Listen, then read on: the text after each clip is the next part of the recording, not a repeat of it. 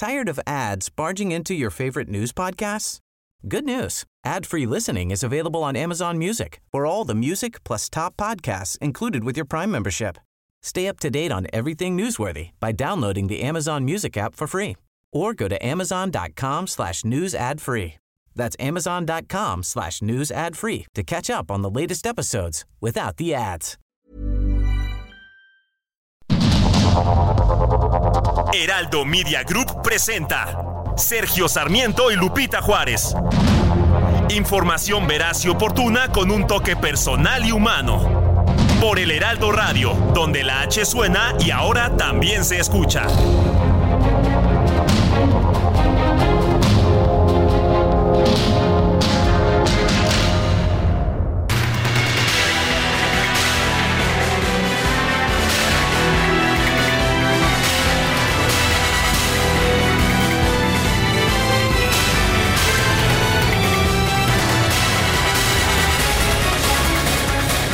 Son las 7 de la mañana con un minuto, 7 con 1 de este lunes 22 de enero del 2024. Yo recién desempacado de, de los nevados panoramas del Foro Económico Mundial de Davos, aquí con mucho gusto de estar con Guadalupe Juárez. Hace menos frío aquí que allá en Davos, mi queridísima Guadalupe Juárez. Aunque yo sé, viendo el abrigo que tienes, que cualquier tipo de frío te yo hace que lo que ya el me iba, a Juárez. Yo que ya me iba a quejar del frío esta mañana. Ay, no está ¿Cómo tan frío. estás, mi querido Sergio? Muy bien, buenos con mucho días gusto para de ti. verte, la verdad. Te puedo decir que te extrañaba. Muchas gracias. Sí, mi querido Sergio, nosotros también. Qué bueno que estás de regreso por acá, en vivo, en directo y a todo color. Bienvenido. Y bueno, pues eh, muchas cosas que comentar, que Uf, compartir. uf, Eh, fin de semana también muy intenso aquí en el país. Estaremos hablando de todo un poco. Y por lo pronto, si te parece bien, pues vamos con un resumen de las noticias más importantes. Vamos pues al resumen. El Consejo Nacional de Morena declaró a la ex jefa de gobierno Claudia Sheinbaum como su candidata a la presidencia de la República. Esto a pesar de que aún faltan más de 20 días para que el Instituto Nacional Electoral abra el registro oficial de los abanderados presidenciales. pongo a consideración de este consejo si están de acuerdo con la declaratoria, la declaración de la doctora Claudia Sheinbaum como candidata a la presidencia de la República en este proceso 2023-2024. Aprobada por unanimidad la candidatura de Claudia Sheinbaum a la presidencia de la República para el periodo 2024-2030. Vamos por el triunfo.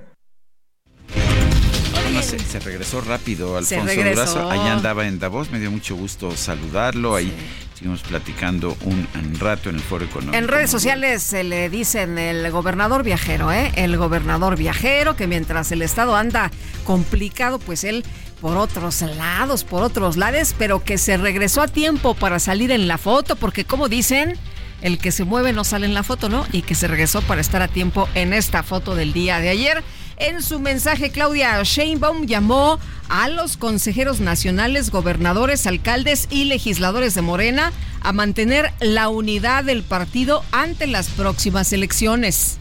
Dije en el Monumento a la Revolución, y creo que no me equivoco, al decir que somos el movimiento más importante, social y político, en contra del neoliberalismo en el mundo. Pero no nos definimos en contra de, nosotros enarbolamos principios, causas, y se ha construido con el presidente Andrés Manuel López Obrador. Estamos viviendo un nuevo periodo histórico. Y la unidad de nuestro movimiento se basa en esos principios, en esas causas, en esa construcción de un modelo que llamamos el humanismo mexicano. Mexicano para pues, repetir como le gusta las frases del presidente López Obrador. El Consejo Nacional del PRD eligió a la senadora con licencia Xochitl Gálvez como su candidata presidencial. El líder nacional del Sol Azteca, Jesús Zambrano, expresó confianza en que la abanderada opositora va a impulsar una agenda progresista muy anclada en los ideales de la izquierda mexicana. Bueno, por cierto que en su mensaje grabado, Xochitl Galvez llamó a los militantes del PRD a redoblar los esfuerzos de cara a los próximos comicios, ya que estará en juego la vida, la verdad y la libertad en el país. Amigas y amigos perredistas, lo que viene no es solo una lucha electoral para ganar importantes espacios en el gobierno y el Congreso. Lo que viene es una lucha por el alma de México. Lo que está en juego es la vida, la verdad y la libertad. Así que los invito a luchar para traer la vida donde hoy se pasea la muerte, a luchar para traer la verdad donde hoy reina la mentira, a luchar para defender la libertad ahí donde hoy gobierna el miedo. Por su parte, la Asamblea Nacional de Movimiento Ciudadano designó a Jorge Álvarez Maínez como candidato presidencial del Partido Naranja. También va a estar la sensatez en la boleta. Va a estar una opción que no agravia, que no ofende, que no hace política poniendo adjetivos ni alentando el discurso de odio. Va a estar en la boleta la autonomía que nos da haber llegado aquí con la dignidad intacta, la única opción decente. Nosotros vamos a hacer una campaña libre de compromisos y eso nos da la posibilidad de que haya un gobierno libre de compromisos. El Instituto Electoral de la Ciudad de México propuso a los partidos políticos locales la realización de tres debates presidenciales entre los candidatos a la jefatura de gobierno. Ah, dije es que estoy pensando en, los presidenciales. Sí, mi querido. No sé qué ando pensando esta mañana. que por cierto, que por sí, caray, que por cierto son tres debates que habían dicho el primero no va a ser obligatorio y los dos eh, de 28 eh, de abril y, de mayo, esos sí van a ser obligatorios y después dijeron no, que creen los tres van a ser obligatorios esto en los presidenciales, pero aquí en la Ciudad de México Aquí en la Ciudad de México se propone a los partidos políticos locales también que sean tres debates presenciales entre los candidatos a la jefatura de gobierno. Lo que hace la mano hace la atrás, Guadalupe. Sí, sí, sí, ahí están pues eh, copiando, ¿no? Así es. Martí Batres, jefe de gobierno de la Ciudad de México, aseguró que los buenos resultados en materia de percepción de seguridad en la alcaldía Benito Juárez se deben a las acciones de la Secretaría de Seguridad Ciudadana y de la Fiscalía Capitalina. Ese señor, ese candidato de la oposición aquí en la Ciudad de México, hace caravana con sombrero ajeno, porque los resultados que tenemos no se deben a su trabajo, sino al trabajo de la Secretaría de Seguridad Ciudadana y de la Fiscalía de Justicia de la Ciudad de México. Pues interesante, ¿no? Interesante que se aplique la misma seguridad en todas las alcaldías y que en la Benito Juárez haya una percepción de mayor seguridad, no nada más de la Ciudad de México, sino de las eh, más seguras en todo el país. Y en respuesta, el coordinador del PAN en el Congreso capitalino, Federico Doring, exigió al jefe de gobierno, Martí Batres, que deje de intervenir en el proceso electoral. Durante un evento para supervisar el avance de los programas del bienestar en Zacatecas, el presidente López Obrador afirmó que con la continuidad de la cuarta transformación el país va a quedar en buenas manos.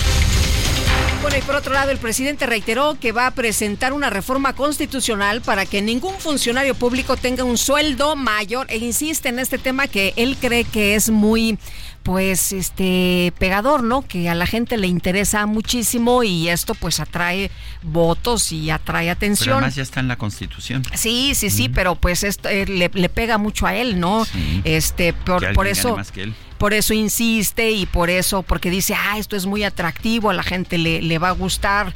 Bueno, pues él está otra vez poniendo el dedo ahí para que ningún funcionario público tenga un sueldo mayor al titular del Ejecutivo Federal cuando él, si le hacen la cuenta de el palacio en donde vive, de lo que consume, agua, este, todo lo que se paga en sus servicios, pues algunos le han hecho un cálculo que gana como pues alrededor de unos 6 millones eh, mensuales del puro mantenimiento de palacio, en fin, pero vamos a escuchar.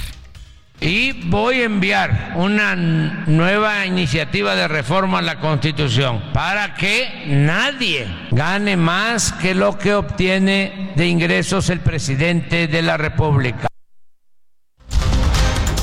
¿Qué tal? Que nadie, que, nadie. ¿Será también en el sector privado este, o nada más en no, el No, no, de los funcionarios, de los Ah, funcionarios. Bueno, pero es que dijo pues, que nadie, en fin. Pero, pero pues él, ya sabes, o sea, si le hacen la cuenta, pues la verdad es que gana muchísimo. Nadie gana como el presidente de la República. Por cierto, que ayer que anduvo por allá en Zacatecas, Sergio, eh, pues madres buscadoras le hicieron la parada, le suplicaban también que atendiera este problema. Tú sabes que Zacatecas es uno de los estados eh, con eh, mayor inseguridad del país, pero bueno, pues nada más así como que les hizo la manita de saludo, pero no se paró, no, no las atendió. Y ahí están las súplicas también de las madres buscadoras allá en la entidad. Bueno, y a través de X, la ministra de la Suprema Corte, Lenia Batres, dio a conocer que ya devolvió a la tesorería de la Federación un excedente en su salario y aguinaldo por 82.963 pesos, aunque pues cuando se hacen las cuentas y el presidente dice que los ministros de la Corte ganan 600 mil y él gana 174 porque pues nada más devolvió 82 mil, ¿no? Debió haber devuelto pues a más de 500 mil o por lo menos eh, por lo menos a 480 480 mil o, o 400 mil, pero no, devolvió 82 mil. Sí, dijo que lo iba a explicar muy bien en su cuenta de Twitter porque todo el mundo le preguntó en redes sociales, oiga, entonces eh, es mentira eso que está diciendo el presidente, que, Que ganan, ganan 600 mil pesos los ministros, ¿usted por qué nada más regresa esta 80 y- cantidad? Y bueno, dijo que este pues es por los seguros, por otras prestaciones, pero que ella lo va a detallar muy bien y que este lo va a presentar. La senadora de Morena y ministra en retiro Olga Sánchez Cordero se pronunció en desacuerdo con la propuesta del presidente López Obrador de que los ministros, jueces y magistrados sean electos mediante el voto popular. Esto no es la primera vez que lo dice. Claro. Ella también eh, se ha referido al tema, por cierto, del eh, salario de los eh, de los Ministros. Un juez federal concedió un amparo a Jesús Alejandro Vera, ex rector de la Universidad Autónoma del Estado de Morelos, para invalidar la orden de aprehensión girada en su contra por delincuencia organizada y lavado de dinero como parte del caso de la estafa maestra. La Fiscalía General de la República reveló que va a comenzar un procedimiento legal contra la jueza Raquel Ivette Duarte Cedillo del segundo distrito de procesos penales federales en el Estado de México por permitir que ocho militares presuntamente implicados en el caso Iguala enfrenten en libertad los procesos en su contra. Y a través de X, el ex subsecretario de Derechos Humanos Alejandro Encinas criticó que los abogados de la Secretaría de la Defensa Nacional litiguen en contra de la investigación del caso Iguala que encabeza el presidente López Obrador. Qué curioso, yo pensaba que había que ser abogado para ser fiscal. Eh, no sabía que el presidente López Obrador fuera abogado también, aunque quizás la consiguió en alguna de estas escuelas patito que te dan títulos rápidos de abogado. Eh, también pensaba yo que las fiscalías tenían que ser autónomas del Poder Ejecutivo y hasta donde yo sé, el presidente sigue encabezando el Poder Ejecutivo. Y también pensaba yo que la Constitución dice que todo acusado tiene derecho a una defensa, pero parece que no le gusta que esta defensa pues, la esté asumiendo, estén asumiendo los abogados de la Secretaría de la Defensa. Pues ahí está. Y bueno, eh, también, también eh, se ha mencionado este tema del subsecretario de Derechos Humanos, Alejandro Encinas, que critica que pues, los abogados de la Secretaría de la Defensa Nacional litiguen contra esta investigación del caso Iguala. Eh, pues ahí, ajá, pero eh, lo dijo en su cuenta de, Twitter y el día de ayer, pues ahí estaba la polémica, Sergio, ahí estaba la eh, discusión en redes sociales después de que pues se puso este, este tuit de Alejandro Encinas criticando que la propia defensa litigue contra esta investigación. Y por cierto, pobladores de Lerdo de Tejada, Veracruz, quemaron una patrulla y golpearon a cuatro policías municipales acusados de matar a un joven de 27 años tras una persecución.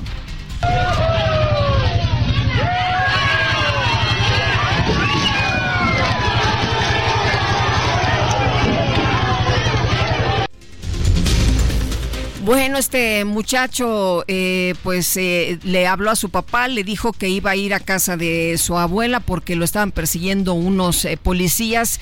de acuerdo con la información que se tiene, bueno, pues le, le, dispararon.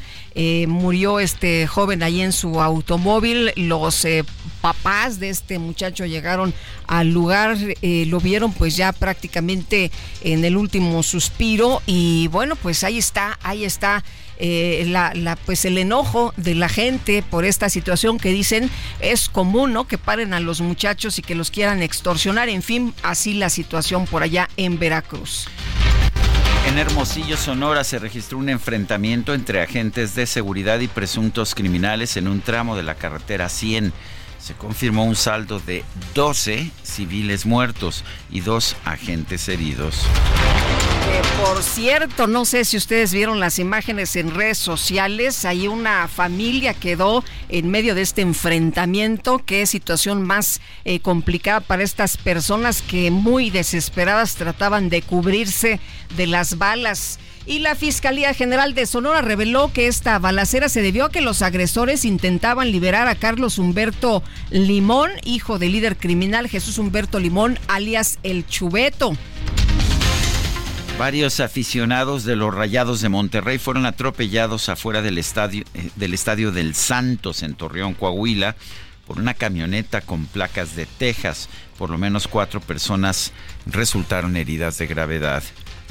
Me atropellaron con, junto con mi mamá y Tavo, mi papá. Y, y porque los de Santos nos atropellaron, ellos empezaron. Y nosotros estábamos comiendo elotes.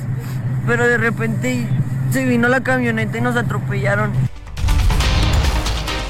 Un grupo de alrededor de 70 personas realizó una marcha del Monumento a la Revolución al Zócalo de la Ciudad de México para protestar contra la inseguridad en el país. Distintos activistas denunciaron que esta movilización fue boicoteada para no desviar la atención de la marcha por nuestra democracia prevista para el 18 de febrero. La alcaldesa de Álvaro Obregón, Lía Limón, reveló que desde el 11 de noviembre de 2021 envió un oficio a la Secretaría de Obras y Servicios de la Ciudad de México para pedir información sobre la construcción del tren interurbano.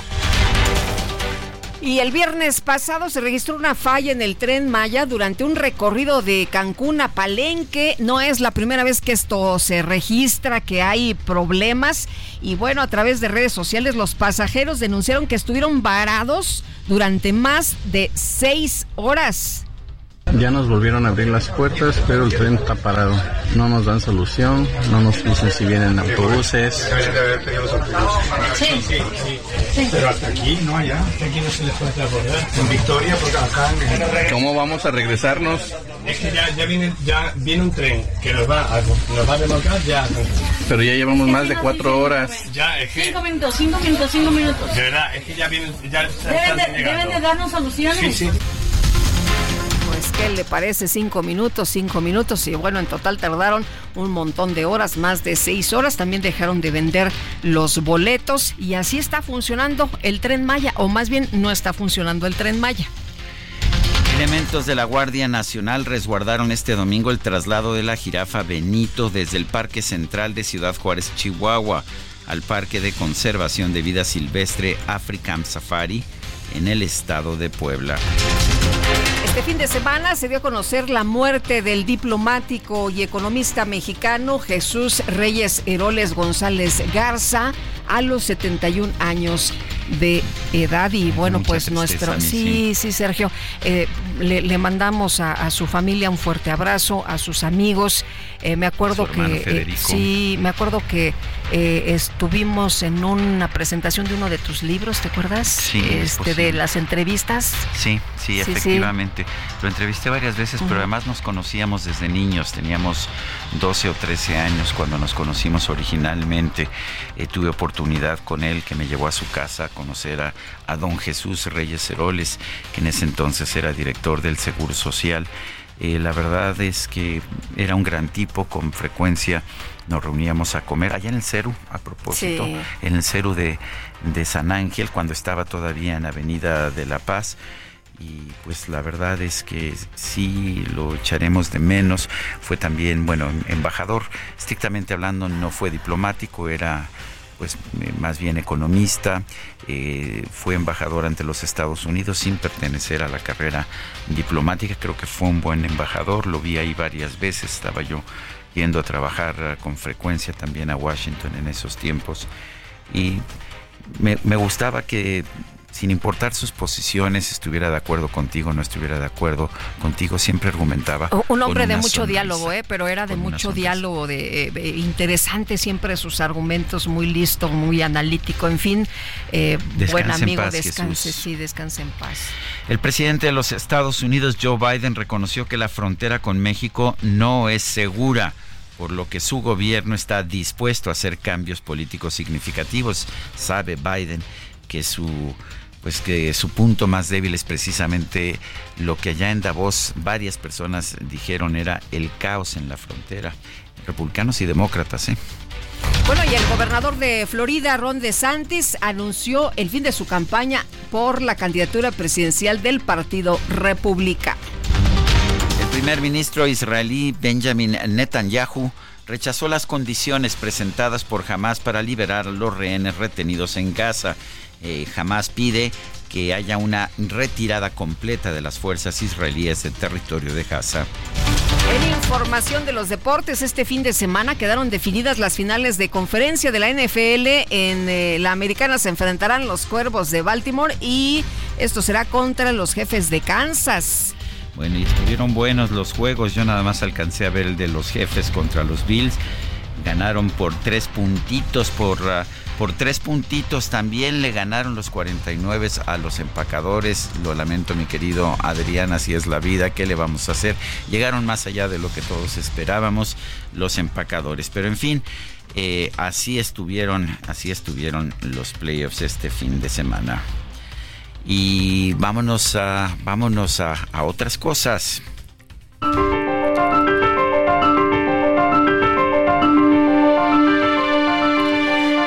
A la frase de este día. La ambición de poder es una hierba que solo crece en los terrenos vacantes de una mente abandonada. Ayn Rand y su novela La rebelión de Atlas.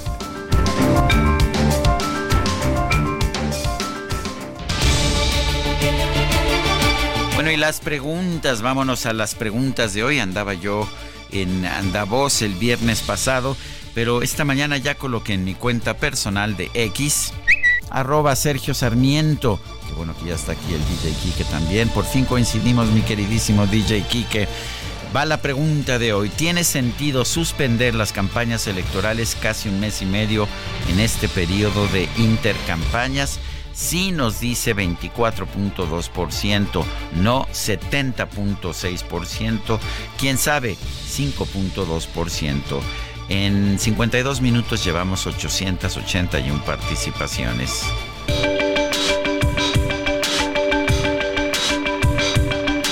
Sergio Sarmiento y Lupita Juárez quieren conocer tu opinión, tus comentarios o simplemente envía un saludo para hacer más cálida esta mañana. Envía tus mensajes al WhatsApp 55 20 10 96 47.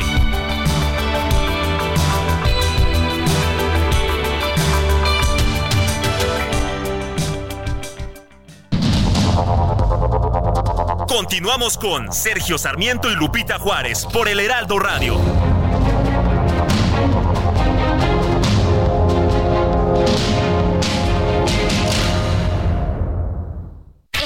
2024 arranca con Fiat Estrena. Empieza el año con un Fiat Bus, el SUV premiado referente en consumo y tecnología. Estrénalo con descuento de 51 mil pesos, tasa desde 9.75%, comisión y seguro gratis. Cumple tu propósito de estrenar con Fiat. K31.7% informativo. Vigencia el 31 de enero. Consulta fiat.com.mx. Ya se acerca Expo Mueble Internacional. Acompáñanos del 14 al 17 de febrero e inspírate con su amplia variedad de muebles de estilo residencial, de oficina, para hotelería, colchones, decoración, mobiliario infantil en más de 500 empresas expositoras. Más información en www.expomuebleinternacional.com.mx. Bueno, vámonos a los mensajes. Gracias a todos ustedes que se comunican con nosotros. Nos dice eh, José Ricardo García del Estado de México. Buen inicio de semana, Sergio. Y Lupita, qué gusto que estás de regreso, Sergio. Y el presidente generando distractores con sus iniciativas que él sabe que no van a pasar, pero va a tratar como siempre de hacerse la víctima culpando a la oposición. Dice otra persona, Ecatl García. Sergio, te tengo que reclamar que no dejaste tu playlist la semana pasada. Lupita nos martirizó con Arjona. Ay, tenemos que hacer una confesión aquí. A, ver. a, Sergio es al que le gusta Arjona. Gusta Arjona. Yo no soy fan de Arjona, pero los votos son los votos, mi querido sí, Sergio. La verdad es la que ley yo, es la ley. Exactamente. Aquí sí la ley es la ley. Me llevo bien con Arjona, la verdad es que sí me te, tengo una buena relación con él desde hace muchos años. Y sí, pues eh, la verdad, no todo me gusta. Sé que hay algunas frases suyas que, bueno, que para qué, que en las que tortura el idioma español, pero hay otras canciones que me gustan mucho, que me parecen muy bonitas. Sí, y lo escuchamos porque ganaron, ganaron aquí en las votaciones, un voto cuenta y pues así, así quedó. Pero me dio gusto, ¿sabes qué? Entrar al, al salón. Eh, al salón Premier, digamos, no Premier, sino de Air France allá en, en Zurich y entrar y escuchar que estaban tocando a Maná. Y siempre digo, bueno, ah, qué padre. Me, siempre me gusta, me gustaba mucho allá en los años 90 eh, u, u 80 que vivía yo allá en España, que pues que Maná era el grupo mexicano que se oía por todos ah, lados. me encanta eso. Siempre da gusto, mucho orgullo, ¿no? Que los mexicanos triunfen en todo el mundo. Oye, nos dice Isa, bienvenido Sergio, buenos días, Sergio Lupita. Me gustaron las fotos que compartiste de Davos. Fíjate que los fines de semana en el límite de Tecamalchalco y la Herradura se ponen patrullas que solo detienen a jóvenes y se las hacen larga. Eh, soy Isa L del Estado de México, pues hay un llamado, ¿no? Hay un sí, llamado. hay mucha extorsión, sobre todo de jóvenes. Nos ha tocado escuchar, nos ha- me ha tocado hablar con jóvenes que han sido objeto de esas extorsiones. Son las 7 de la mañana con 37 minutos y ya está aquí Itzel González. Destacadas de El Heraldo de México. Itzel González, ¿te tocó chocolate? Nos tocó chocolate. Ah, qué Muy buenos bien. días, Lupita, Sergio, queridos destacalovers. Gracias, Sergio Sarmiento, por nuestra barra de chocolate y nuestra navaja suiza De chocolate de también. chocolate. No, no, no, una muy bonitas, una maravilla. Sí. Pero quiero compartirles que la cabina de producción huele a chocolate porque ya se acabó el chocolate. No, bueno, Nos teníamos bueno. que dar ánimo este lunes 22 de enero para arrancar la semana, así que creo que todos desayunamos el chocolatito que con el cafecito. Y por ahí había una rebanada de panqué con chocolate, entonces... No me digas que a la guajolota le metieron una barra de chocolate. La guajolota viene más tarde. Dijimos, ¿sabes qué? Ahorita leve, vámonos con chocolate para despertar. Y ahorita el ingeniero Adrián Alcalá, que su equipo perdió, entonces va a bajar. Está, está triste. Está muy triste, sí, está ahora en la sí, sí. esquina llorando. Él, él sabía que, que iban a perder, pero este, pero la verdad es que no les fue mal. Llegaron al, al juego divisional, perdieron por tres puntitos nada más. Bueno, la verdad es que sí, sí le echaron ganas.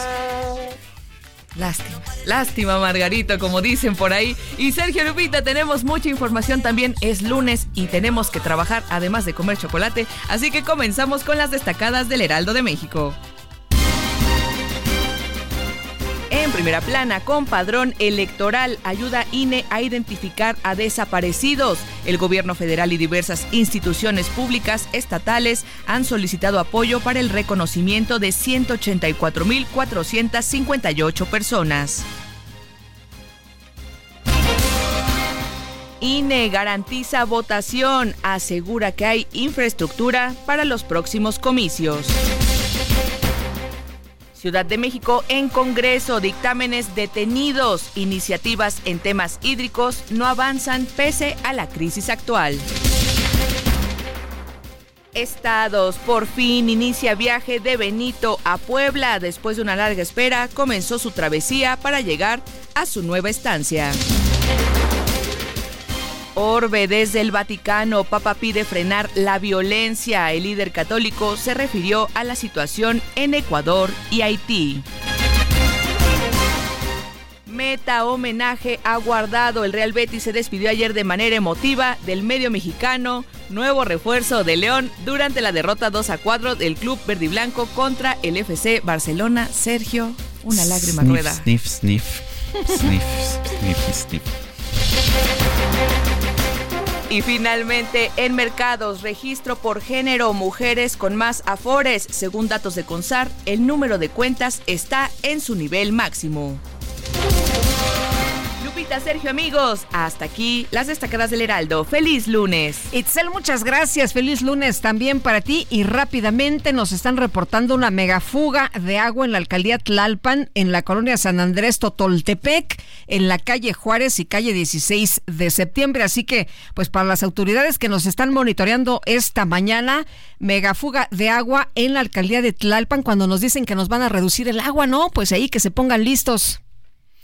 Son las 7 de la mañana con 41 minutos.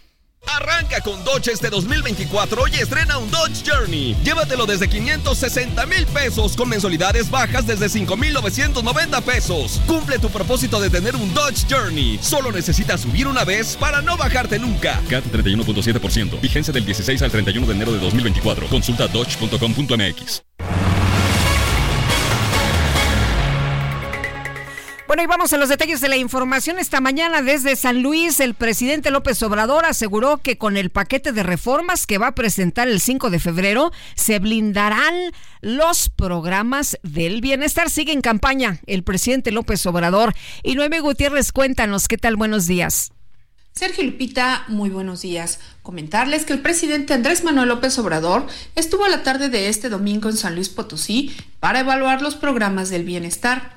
Acompañado del gobernador Ricardo Gallardo e integrantes del gabinete federal, López Obrador recalcó que ya dejó sentadas las bases de la transformación. A unos meses de que yo termine mi mandato, ya están sentadas las bases, ya avanzamos. Ya va a ser muy difícil un retroceso. No va a haber marcha atrás, todo va a quedar bien protegido, blindado Refrendó que con el paquete de iniciativas de reforma constitucional que presentará el 5 de febrero, se blindarán los programas del bienestar. Esténse pendientes porque el 5 de febrero, que es un aniversario de la Constitución de 1917, voy a dar a conocer un paquete de iniciativas de reformas a la Constitución para garantizar los derechos sociales. Que llegue quien llegue, no puedan cambiar la política de apoyos al pueblo. El titular del Ejecutivo Federal le dio un espaldarazo al gobernador Gallardo, quien minutos antes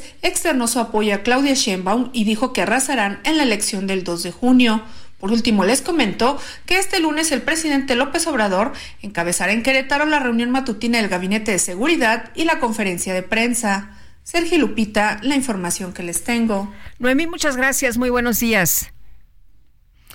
Bueno, y la Fiscalía General de la República reveló que va a comenzar un procedimiento legal contra la juez Raquel Ivette Duarte Cedillo del segundo distrito de procesos penales federales en el Estado de México, pues por conceder libertad condicional, esto es libertad durante el proceso, no los está exonerando, no está decretando pues una libertad sin condiciones, eh, les está permitiendo enfrentar el juicio en libertad a ocho militares que enfrentan procesos en su contra por el caso Iguala. Jorge Fernández Menéndez es periodista, ha escrito un libro precisamente sobre el caso Iguala y bueno, pues es uno de los periodistas que más atención le han dado este caso precisamente. Jorge, gracias por tomar nuestra llamada. Cuéntanos, eh, ¿cómo ves en primer lugar la decisión de, de la juez y segundo, la reacción de la Fiscalía? Sergio, Lupita, un placer Hola, estar ¿qué con tal? ustedes. Muy, muy buenos días. Eh, buen regreso, Sergio, ahí de Davos. Y Mira, yo creo que la decisión de la jueza es eh, absolutamente lógica, no hay, no hay muchos elementos para haber detenido a estos ocho militares, tampoco a los otros cinco o seis que permanecen, cinco, porque hay uno que está en libertad condicional también, que permanecen detenidos por el caso Ayotzinapa, porque no hay pruebas. La Fiscalía General de la República no ha presentado pruebas. Con ahora la Fiscalía quiere denunciar a la, a la jueza que les dio libertad condicional, les permite seguir el proceso en libertad, son militares que se habían entregado voluntariamente, y, pero no ha logrado obtener pruebas en su contra. Lo, de juzgar a la jueza y iniciar un proceso contra la jueza me parece que es mucho más un, una señal política que algo que realmente pueda tener algún fundamento jurídico. Eh, Jorge, dos, dos asuntos. Eh, recordar, eh, estos militares estaban señalados por un testigo, pues que recordamos de, de apodo Juan, y estaban señalados de, de, estar en la nómina de Guerreros Unidos hasta donde recuerdo y de venderle armas a los delincuentes. Esta era como la, la acusación principal. ¿Y qué piensas de pues eh, lo que dice Alejandro Encinas, ¿no? Que pues estaba como responsable hasta hace unas semanas precisamente de estas investigaciones en el caso Ayotzinapa, de decir que pues los abogados de la Sedena eh, litigan en contra de la investigación que encabeza el presidente, lo que califica como un hecho lamentable. Sí, lo bien, lo que es lamentable que lo diga Alejandro Encinas. Este, los abogados de la Sedena están haciendo eh, lo que tiene que hacer la Sedena. La Sedena no, no acepta estas acusaciones eh, y tiene abogados defendiendo a, sus eh, a sus integrantes, los que se entregaron voluntariamente, a ellos y a los que siguen en libertad, incluyendo el general Rodríguez Pérez, son asesorados por la por abogados de la de la Sedena y tienen a su vez sus abogados civiles, no es que sean exclusivamente abogados de la Sedena, pero hay algo más en todo esto. si se encinas que la investigación la encabeza el presidente.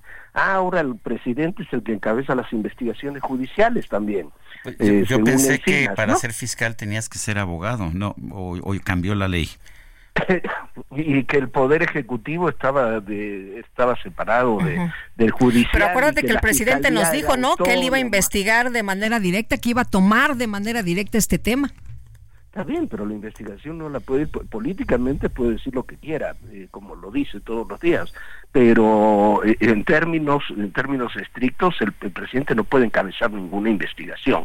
Tiene tanto poder legal el presidente para encabezar una investigación como la que hice yo para publicar un libro, ¿no? Entonces, eh, Eso, eso es lo ridículo de lo de Encinas. Hay que recordar que el propio presidente también no acusó a Encinas porque lo protegió, pero sí acusó al fiscal especial anterior, que fue el que también de, de, alguna forma provocó la detención de estos militares con las declaraciones de testigos protegidos, de haber liberado a los responsables, los verdaderos responsables de, de las muertes, de los secuestros y muertes de los jóvenes de Ayotzinapa, eh, porque los reconvirtió, los liberó para reconvertirlos en testigos protegidos para demostrar la tesis de que había sido el Estado el que había secuestrado, ordenado el secuestro y el asesinato de los jóvenes. Entonces, la consecuencia de lo que hizo Encinas como responsable de la investigación fue tener a unos 15 militares detenidos, eh, tener detenido a Jesús Murillo Caran sin una sola prueba, al ex procurador general de la República, y haber dejado en libertad a todos los sicarios de Guerreros Unidos, incluyendo a los que estaban confesos de haber eh, matado a los jóvenes. O sea, fundamentalmente eh, el presidente prometió que iba a resolver el caso Iguala y lo que ha hecho es meter en la cárcel a los que detuvieron a los responsables de, de, haber efectuado el secuestro y la matanza de los estudiantes. Eso es lo que ha pasado. Eso es lo que ha pasado y este, por ejemplo, estos militares que quedan ahora en libertad condicional eh, tienen, se, se, les han inventado cosas, pero básicamente se dice que iban en una patrulla. ¿Te acuerdas que que fue ahí a un hospital donde se estaban refugiando Ah, recuerdo el caso, los jóvenes. Y, y, bueno lo que hizo esa patrulla fue no se llevó a ningún joven. Si hubieran estuvieran participando en el secuestro hubieran agarrado a los jóvenes se los hubieran llevado de ahí y los hubieran entregado al contrario a- a preguntaron que sea. si estaban bien preguntaron que si que si todo estaba bien tengo entendido no y les mandaron dos ambulancias. Así es que es eh, y, y no se de ahí no se fue ni se fueron los chavos ellos por su propio pie a otro lugar.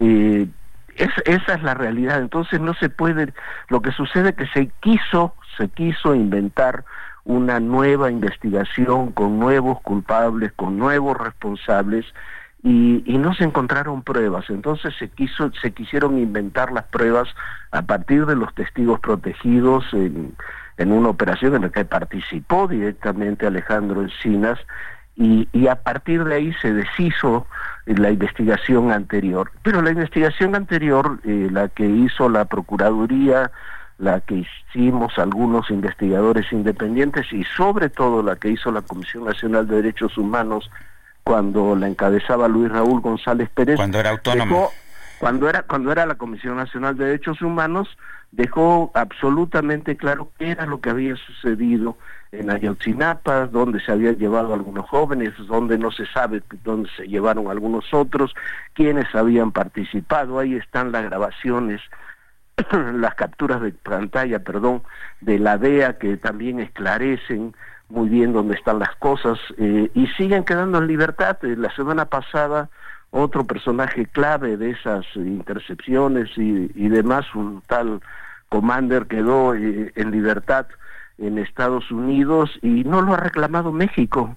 Entonces, eh, aquí hay una enorme deficiencia en la investigación, pero sí es la que hizo este, esta administración encabezada precisamente por Alejandro Encinas, que por cierto por eso ya no está ahí, ¿no? Pues sí. Oye, Jorge, y, y bueno, ¿cómo ves que eh, pues eh, ahora quieren, eh, bueno, mm, siempre que, que no les gustan eh, las eh, eh, pues las sentencias o las investigaciones de, de- los jueces o las determinaciones, pues siempre en el gobierno se van en contra de los jueces y ahora pues en contra de esta jueza Raquel Libet Duarte, que no nos sorprende, pero sí nos preocupa, ¿no? Sí, por supuesto. Además, la jueza, a ver, no hay, estos militares están acusados sin pruebas. La única ca- prueba que hay en contra de ellos son testimonios de testigos protegidos que son ex sicarios. Eh, no son elementos para mantenerlos. Quizás sí para considera eh, los propios jueces, porque eso tiene que ser una consideración judicial, que hay elementos para que siga el proceso, pero no hay elementos para que sigan detenidos. Los otros militares que siguen detenidos, sobre todo el general Rodríguez Pérez, que tuvo oportunidad de entrevistarlo ahí en el campo militar número uno, eh, tampoco tienen ninguna razón para seguir detenido. Entonces, me parece que hay que tener un poco más de sentido común y, y sal- sacar estos casos de, de las rabietas de las redes sociales y, y llevarlos como lo tendrían que llevar estos funcionarios con seriedad, dignidad y incluso reconocer que un hombre que está en una delicadísima situación de salud como es Jesús Murillo Carán tendría que seguir su proceso también, por lo menos seguir su proceso eh, en libertad. Jorge Fernández Menéndez, periodista, gracias por conversar con nosotros esta mañana. No es Sergio Lupita, es un placer siempre estar con ustedes. Un abrazo. a los Y nos vemos en la noche ya en ADN la 40. noche, en ADN 40. Bueno, Hasta luego.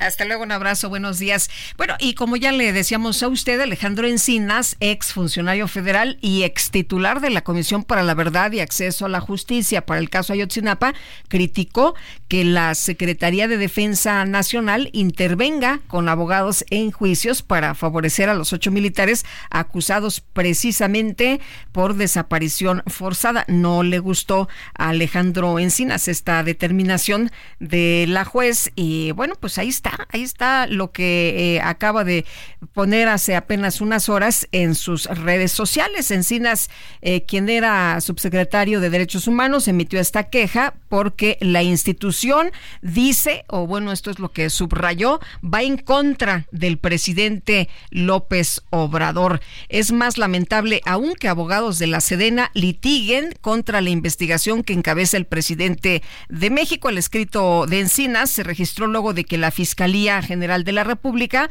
reveló que va a iniciar este procedimiento legal en contra de la jueza Raquel Ibet Duarte del segundo distrito de procesos penales federales, que ordenó que ocho militares procesados por, pues, eh, en este caso, puedan llevar en libertad su juicio. Son las 7 de la mañana con 54 minutos. Nuestro número de WhatsApp, mándenos mensajes 55 20 10 96 47. Regresamos.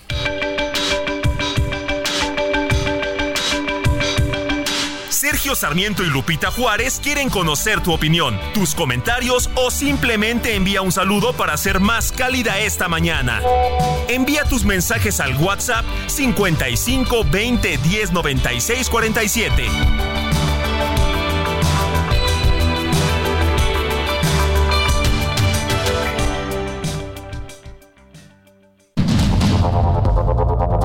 Continuamos con Sergio Sarmiento y Lupita Juárez por el Heraldo Radio.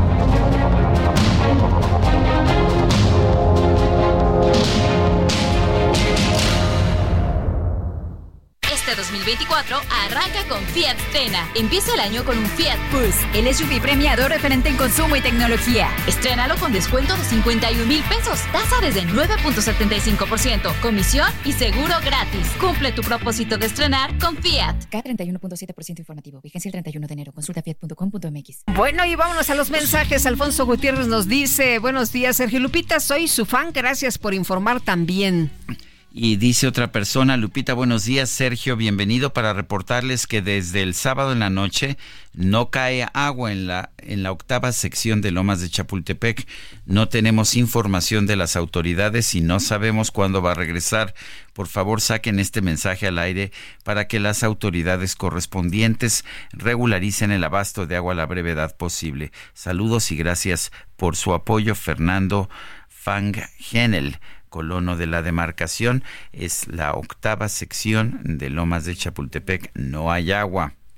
Y nos dice Rafael Guzmán, les mando un fuerte abrazo desde Tuxtla, Gutiérrez, Chiapas. Los escucho todas las mañanas, son los mejores. Muchas gracias, Rafael Guzmán. Y también nos están eh, diciendo, Sergio, que hay un cierre de choferes de la ruta 21 en Naucalpan, Toluca, a la altura de Cuartos Capulín de Naucalpan, y que hay una afectación impresionante a esta hora que está de veras de locura.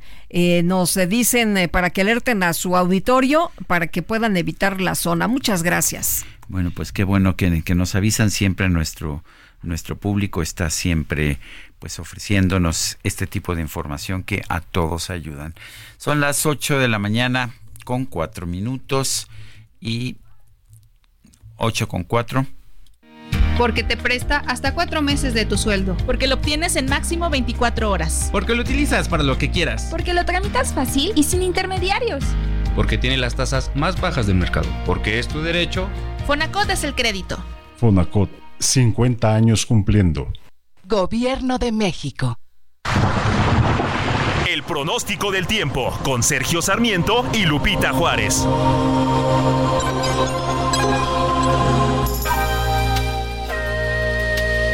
Y vámonos al clima. Vamos al clima con Patricia López, meteoróloga del Servicio Meteorológico Nacional de la Conagua. Adelante, Patricia.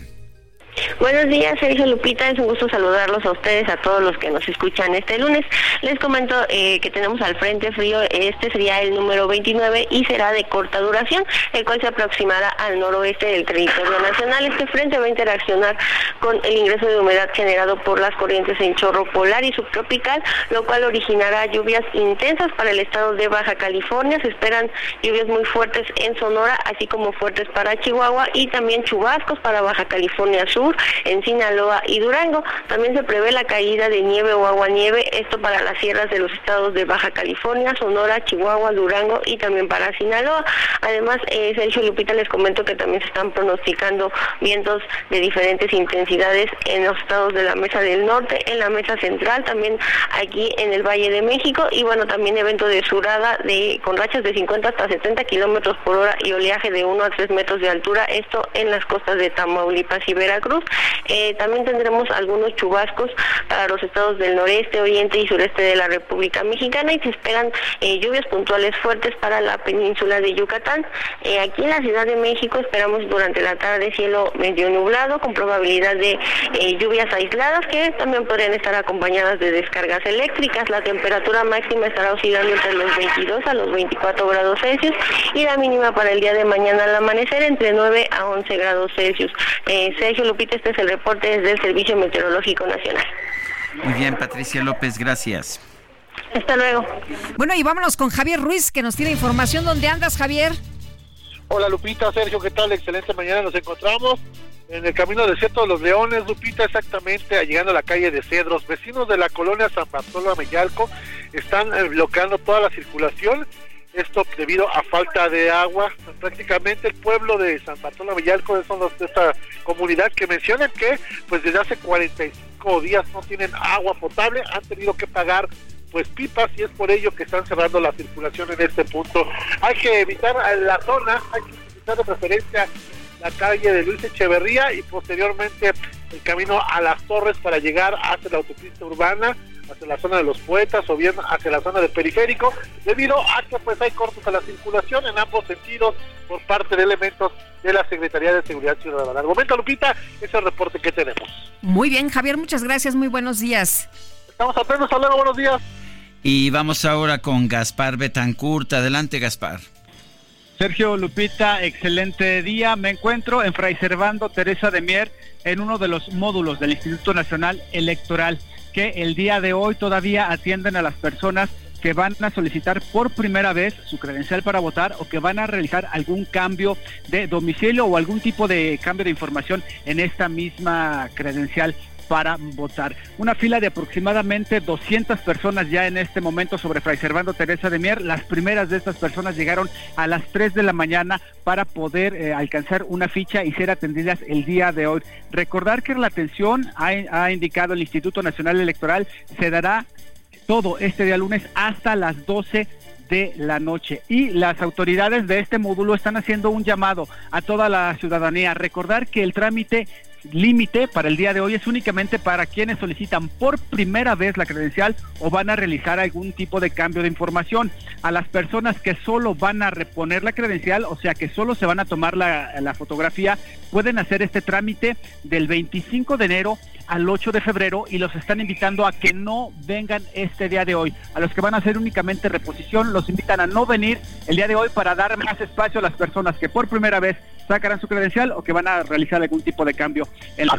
Lupita, el reporte que al momento les tengo. Oye, entonces es hasta las 12 eh, de, de hoy que se puede todavía hacer el trámite. Así es, hasta las 12 de la noche indicaron que van a realizar el trámite, pero por lo menos en este módulo de Preservando Teresa de Mier, a partir de las 4 de la tarde, Lupita, van a evaluar qué tanta gente hay y darán fichas para poder atender los días de mañana y pasado también a las personas que no alcancen a ser atendidas el día de hoy hasta las 12 de la noche. Bueno. Bueno, pues Gaspar, muchas gracias, fuerte abrazo. Continuamos pendientes, buen día. Bueno, desde el viernes, desde las 4 de la mañana, ahí la gente formada porque porque se les olvidó, porque lo dejaron al último, porque vaya usted a saber y el día de hoy todavía pues ahí están a último momento para poder sacar su credencial del INE. Oye, y bueno, son las 8 ya con 10 minutos. Eh, em, se ha confirmado ya la muerte de al menos una persona y cuatro heridos de gravedad tras un atropello masivo.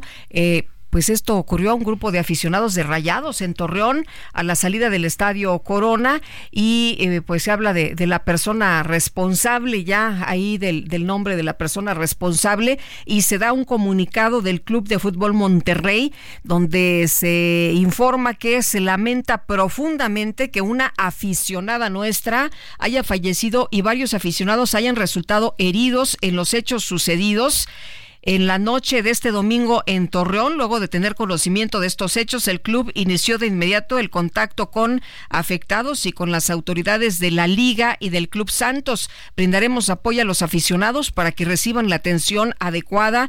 Estaremos atentos a las investigaciones de las autoridades competentes, lo que se da a conocer por parte del Club de Fútbol de Monterrey y se confirma la muerte de una aficionada. Y qué salvajada, ¿no? Ahora sí que aventarle la camioneta. Espero que logren detener al responsable porque pues no se vale. Se supone que, son que son deportes, son juegos. Bueno, son las 8 de la mañana con 11 minutos. Vámonos a la silla rota.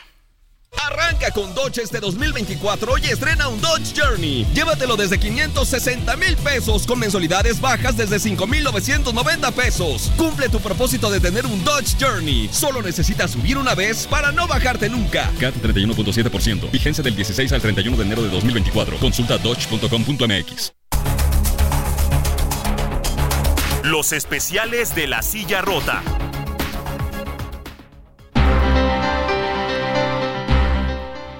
Jorge Ramos, director ejecutivo de La Silla Rota, ¿qué nos tienes esta mañana? Adelante. Jorge Ramos, ¿me escuchas? Parece que no nos están escuchando. Parece que no nos escuchan. Vamos a ver si aquí sacamos al universo y más allá nuestra señal. Ahí estás, Jorge. No. Bueno. Oye, eh, fíjate Sergio que se está eh, dando a conocer que hay una persona mencionada como responsable de este atropellamiento masivo eh, a un grupo de aficionados de Rayados en Torreón y sería un agente vial de la Policía de Tránsito. Es la información que se tiene hasta este momento. Vamos a confirmar el reporte y por supuesto le tendremos todos los detalles. Oye, me da, me, me impresionó mucho pues ya los testimonios ¿no? Uno de los niños que fue con su familia, que dice, bueno, pues es que nosotros estábamos comiendo elotitos, estábamos aquí tranquilos cuando sucedió esta tragedia y por lo menos está confirmando la muerte de una de las aficionadas de Rayados. Son las 8 con 13 minutos. Ahora sí vamos con Jorge Ramos, director ejecutivo de La Silla Rota. Jorge Ramos, ¿cómo estás? Buen día. ¿Qué tal, Sergio? Muy buenos días, Lupita, y buenos días al auditorio. Pues, como les hemos contado, en la silla rota tenemos una serie eh, de historias que se llaman justamente historias de justicia. Y se trata de casos en donde, bueno, ya ha habido una sentencia definitiva, particularmente de la Corte, y ahora tenemos la historia de doña Gabriela. Fíjate, Sergio, eh, que doña Gabriela era oriunda de Zacatecas. Allá vivía, ella estaba casada, llevaba muchas décadas eh, casada con eh, su pareja y poco antes de 2012 ella se llevó la sorpresa de su vida. Se enteró que su esposo, don Rafael, había vendido una casa sin avisarle de la transacción inmobiliaria.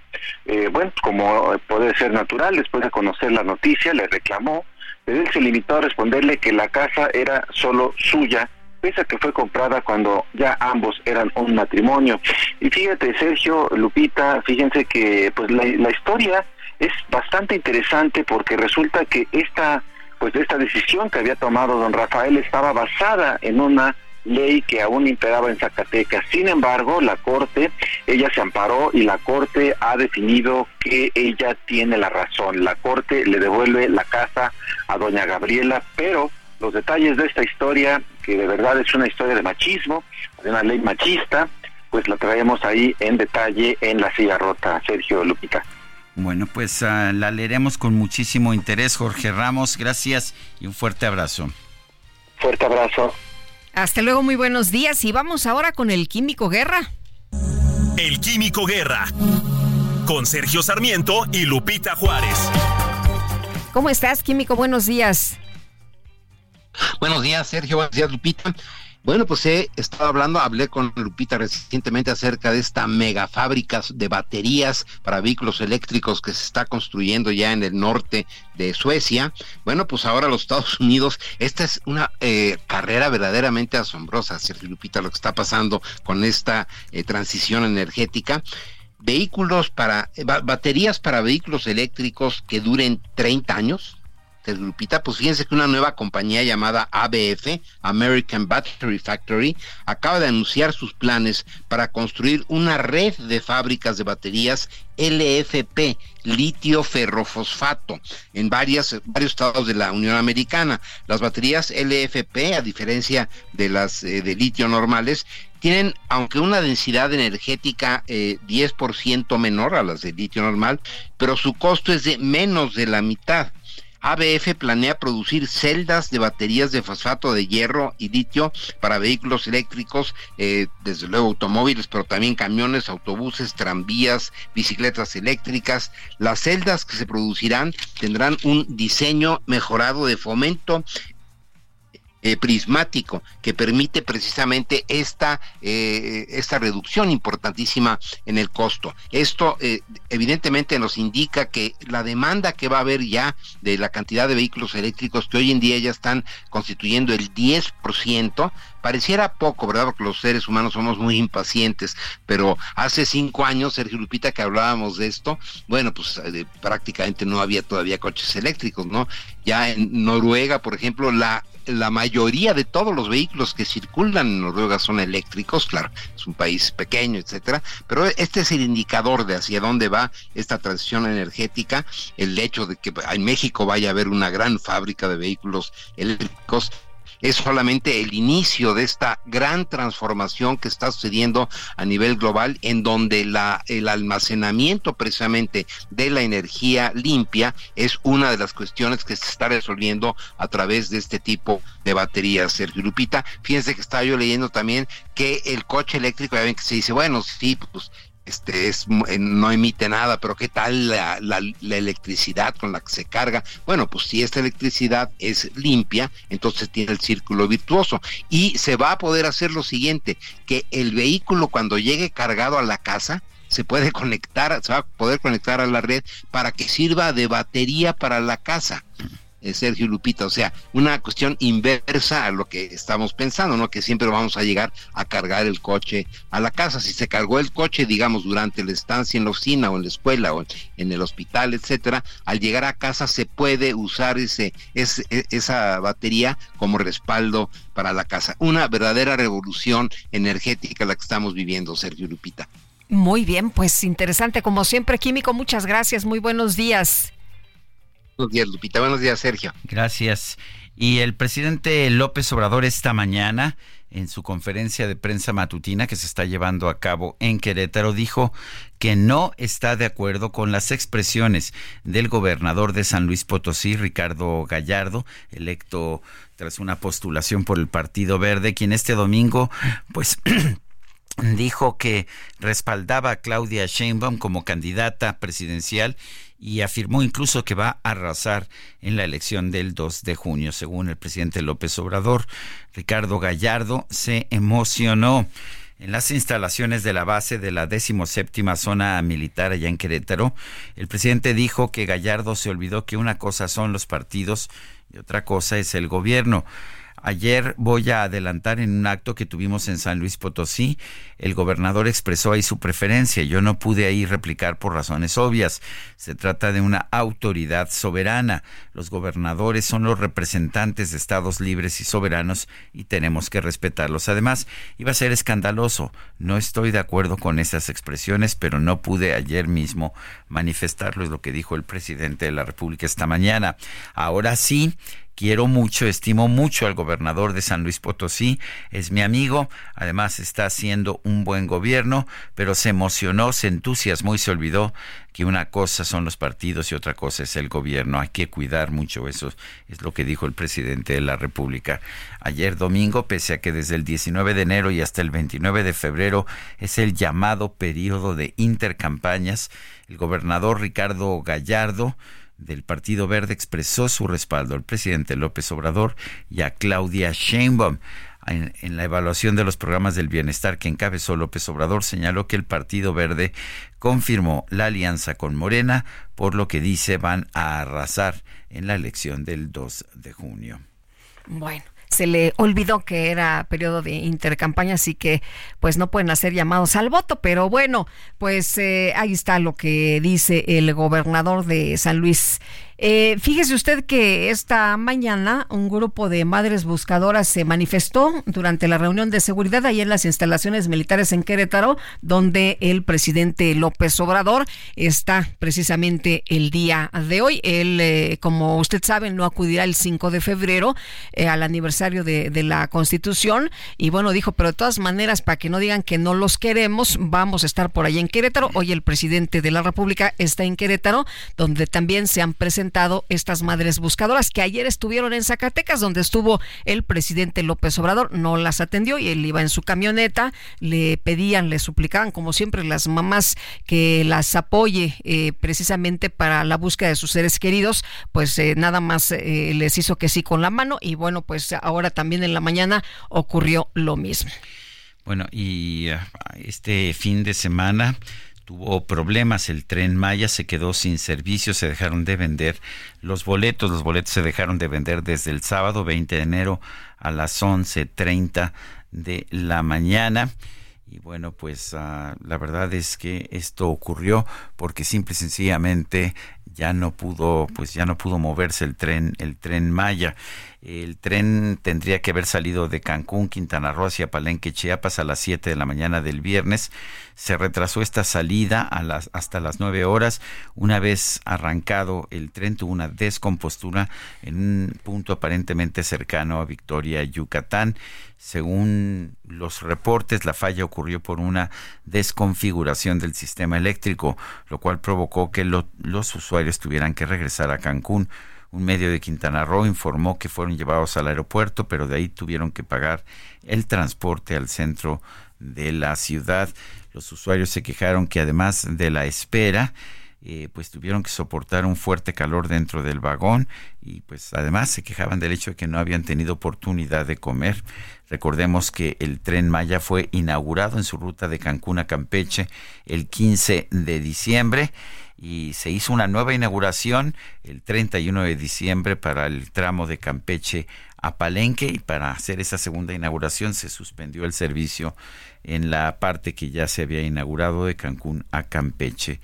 Bueno, no están concluidas las estaciones, no están concluidos los accesos carreteros y bueno, en algunos tramos la vía es unidireccional, lo cual quiere decir que pues que el tren se tiene que parar hasta que pase el que viene en el otro sentido. Y vámonos con Alan Rodríguez. Alan, ¿dónde andas? Cuéntanos, muy buenos días. Tired of ads barging into your favorite news podcasts? Good news. Ad-free listening is available on Amazon Music. For all the music plus top podcasts included with your Prime membership. Stay up to date on everything newsworthy by downloading the Amazon Music app for free or go to amazon.com slash news ad free. That's amazon.com slash news ad free to catch up on the latest episodes without the ads. Lupita, amigos, muy buenos días. Esta mañana estamos circulando sobre la avenida Eje 4 Sur. Acabamos de dejar atrás la zona de Tlalpan, la zona de Congreso de la Unión y para todas las personas que se dirigen con rumbo hacia el poniente de la capital, hacia el oriente, perdón, de la capital metropolitana, estará encontrando buen avance, únicamente algunos rezagos a partir de la zona de Churubusco, pero estos mejoran hasta el cruce con eh, Rojo Gómez. Para todas las personas que continúan hasta la zona de periférico, el avance ya es completamente vacío. Muy bien, pues gracias por el reporte, Alan. Buenos días. Continuamos, muy buenos días. Son las 8 de la mañana con 24 minutos. Nuestro número en WhatsApp para que nos mande mensajes que pueden ser de texto o de voz es el 55 2010 96 47. En X, antes Twitter, arroba Sergio y Lupita. Le recomiendo también la cuenta arroba Heraldo de México. Vamos a una pausa y regresamos.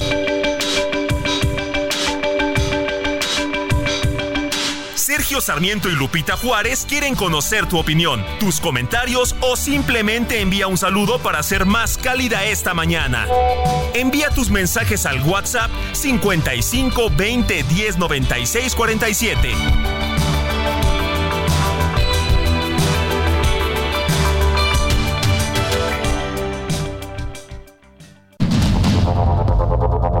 Continuamos con Sergio Sarmiento y Lupita Juárez por el Heraldo Radio.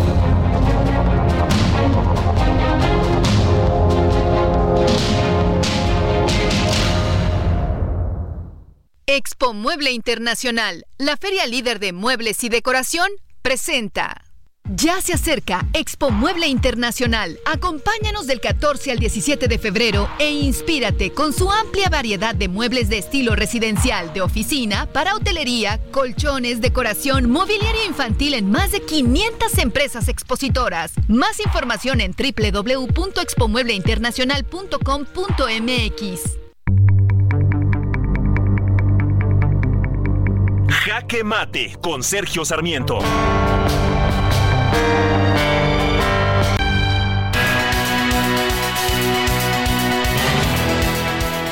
No, el presidente López Obrador nos ha dicho que no va a ir el 5 de febrero a la ciudad de Querétaro en esta ceremonia que conmemora el aniversario de la Constitución, la Constitución Política de los Estados Unidos. Y sin embargo, de los Estados Unidos mexicanos. Y sin embargo, el presidente se encuentra hoy en Querétaro y ha dicho que es para demostrar que no tiene nada contra el Estado. Efectivamente no tiene nada contra el Estado de Querétaro, quiere los votos de los, de los queretanos como quiere los votos del resto de los ciudadanos, pero sí quiere mostrar que la razón por la cual no va a acudir a una ceremonia que celebra los tres poderes de nuestra Unión pues es por razones de carácter político. No quiere que el poder ejecutivo esté colocado en el mismo nivel que el poder judicial o que el poder legislativo. Él tiene la idea de que el poder ejecutivo es distinto y es superior a los otros poderes, como en los tiempos de los grandes monarcas piensa que la razón de ser de los demás poderes es simplemente callar y obedecer lo que diga el presidente de la República. Me parece muy mal eh, porque una de las razones de ser de una democracia es precisamente tener contrapesos al poder, por eso tenemos una república y no una monarquía. Pero ¿de qué sirve tener una república si el propio presidente de la república considera que los otros poderes no están en el nivel que él tiene? Yo soy Sergio Sarmiento y lo invito a reflexionar.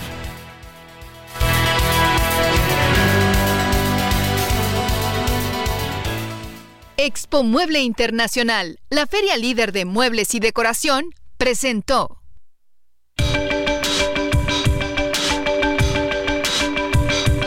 Para Sergio Sarmiento, tu opinión es importante. Escríbele a Twitter en arroba Sergio Sarmiento. Vámonos a los mensajes. Buenos días, Sergio. Y Lupita, soy chofer de apps y los escucho todos los días. Que Sergio nos platique del discurso de Milei en Davos. Saludos, pues ya nos platicaba Sergio de lo interesante que estuvo. Desde allá, sí. La verdad es que no fue un discurso muy bien recibido en Davos porque en realidad el público de Davos eh, pues no es de derecha, es un público más bien de centro izquierda, muy políticamente correcto pero el impacto que tuvo el discurso fue enorme. El hecho está en que fue el tema de conversación a todo lo largo del encuentro de Davos. La primera vez que recuerdo, desde un discurso de Lula da Silva también muy bueno, es la primera vez que recuerdo que un discurso de un presidente latinoamericano se convierte realmente en el discurso principal del foro. Eh, muy controvertido. En fin, dice otra persona, buenos días Lupita y Sergio, mi comentario, la intención del presidente solo es atraer votos con sus reformas del 5 de febrero. ¿Por qué no las presentó antes? Estamos en periodo electoral. Oscar Cruz desde Monterrey y nos manda saludos. Y otra persona, Carla Mateos de Naucalpa, nos dice, buenos días Lupita y Sergio, qué orgullo que Sergio seas tan reconocido, por ejemplo, en la Cumbre Mundial de Davos, en donde Milei te saludó y recordó con gran estima y por tu profesionalismo. Eh, dice, las personas como Sergio y el presidente de Argentina, que dicen las cosas como son, deben ser reconocidas. Por ejemplo, al presidente Milei no le importa expresar sus opiniones sin censura, como el hecho de que el eh, aborto, dice, es una forma de control natal. Saludos a todo el equipo. Sí, yo en lo personal no coincido con esa parte del discurso de, de mi ley, pero coincido con otros y yo creo que está bien que tengamos diferencias. No sé qué opines tú, Guadalupe. Pues imagínate, Sergio, que todos pensáramos igual. Me parece, me parece muy mal, me parecería muy mal. Pero en fin, vamos a un resumen de la información más importante. El presidente López Obrador dijo que no está de acuerdo con la actitud del gobernador de San Luis Potosí, Ricardo Gallardo, quien expresó su respaldo a la candidata presidencial de Morena, Claudia Sheinbaum, durante un evento del gobierno federal. Yo no pude replicar por razones obvias. Se trata de una autoridad soberana. Además, iba a ser escandaloso. No estoy de acuerdo con esas expresiones, pero no pude ayer mismo manifestarlo. Ahora sí, quiero mucho, estimo mucho al gobernador de San Luis Potosí, es mi amigo, además está haciendo un buen gobierno, pero se emocionó, se entusiasmó y se olvidó de que una cosa son los partidos y otra cosa es el gobierno. El líder del PRI, Alejandro Moreno, dio la bienvenida al tricolor a la senadora Indira Kempis, quien el pasado 21 de diciembre abandonó la bancada de Movimiento Ciudadano.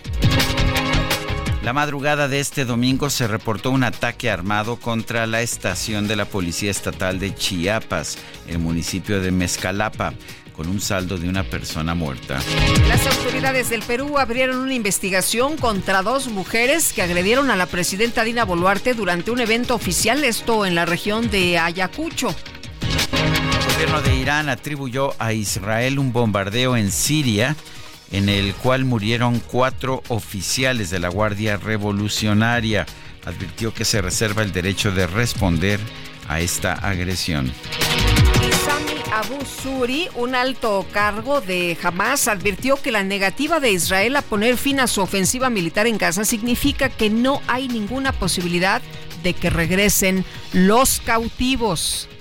Bueno, pues el futbolista mexicano Andrés Guardado tuvo un homenaje durante su despedida del Real Betis, equipo sevillano de la Liga Española, para regresar al fútbol mexicano después de 17 años en que ha militado en clubes europeos. Antes del partido contra el Barcelona en el estado en el estadio Benito Villamarín, los dos equipos formaron un pasillo para recibir a Guardado y a su familia y ofrecerle un homenaje. Los aficionados entonaban cánticos al ritmo de Cielito Lindo, muy emotivo en realidad.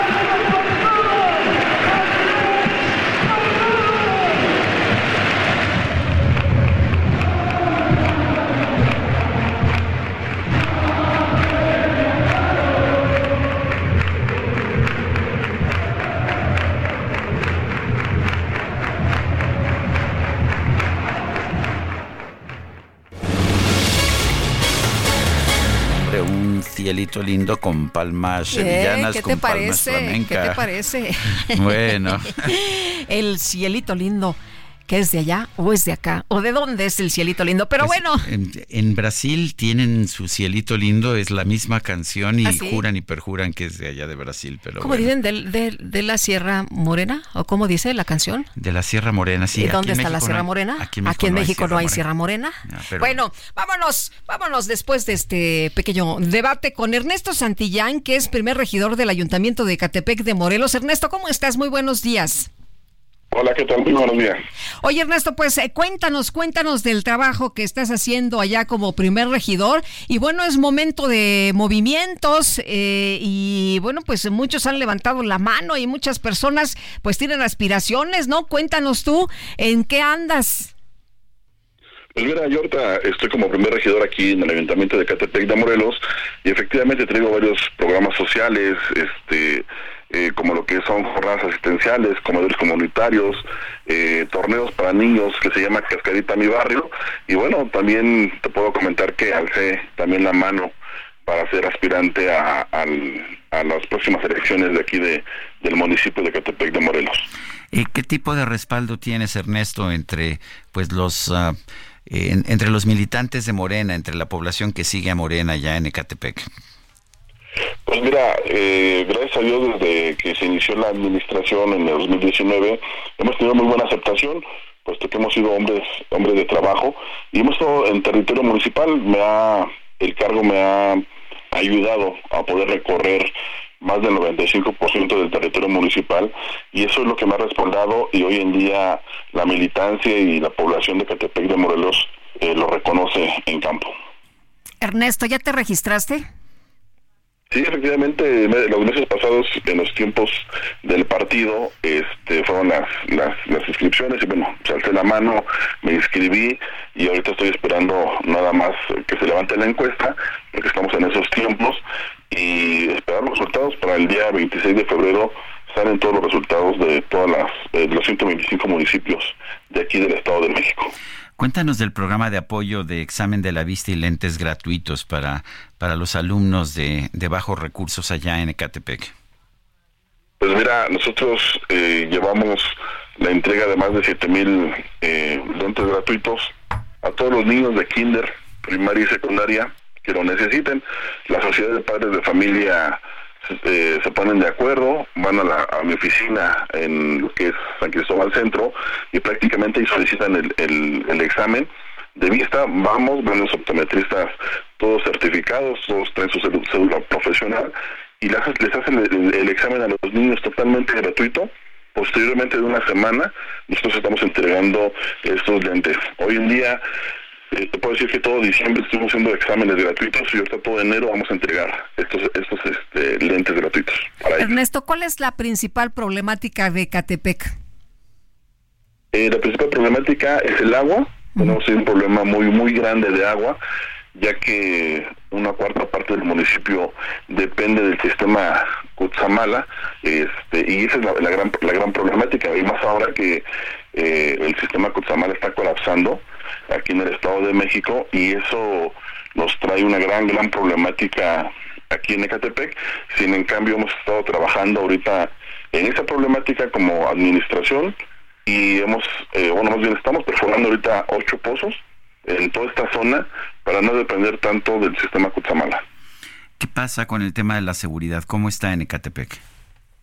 Pues mira, en, la cuestión de seguridad, te puedo comentar que antes éramos en el 2018 cuando nos dejó la administración, estábamos en primer lugar en todos los delitos, de homicidio, feminicidio, robo, y hoy estamos ya en el lugar número 50 a nivel nacional, este, y eso es muy importante. Hoy, hoy precisamente nosotros todos los días tenemos pasos de lista con la Policía Municipal a las 3.30 de la mañana, y hoy precisamente nos comentaba el presidente municipal en ese pase de lista que hemos salido de esos lugares, estamos en el lugar número 50, a, nivel internacional, a nivel nacional en el lugar 19 y a nivel Estado de México en el lugar 17. O sea, hemos llevado un gran, un gran progreso en la cuestión de seguridad y no lo decimos nosotros, lo dice el INSUS, que es una institución federal.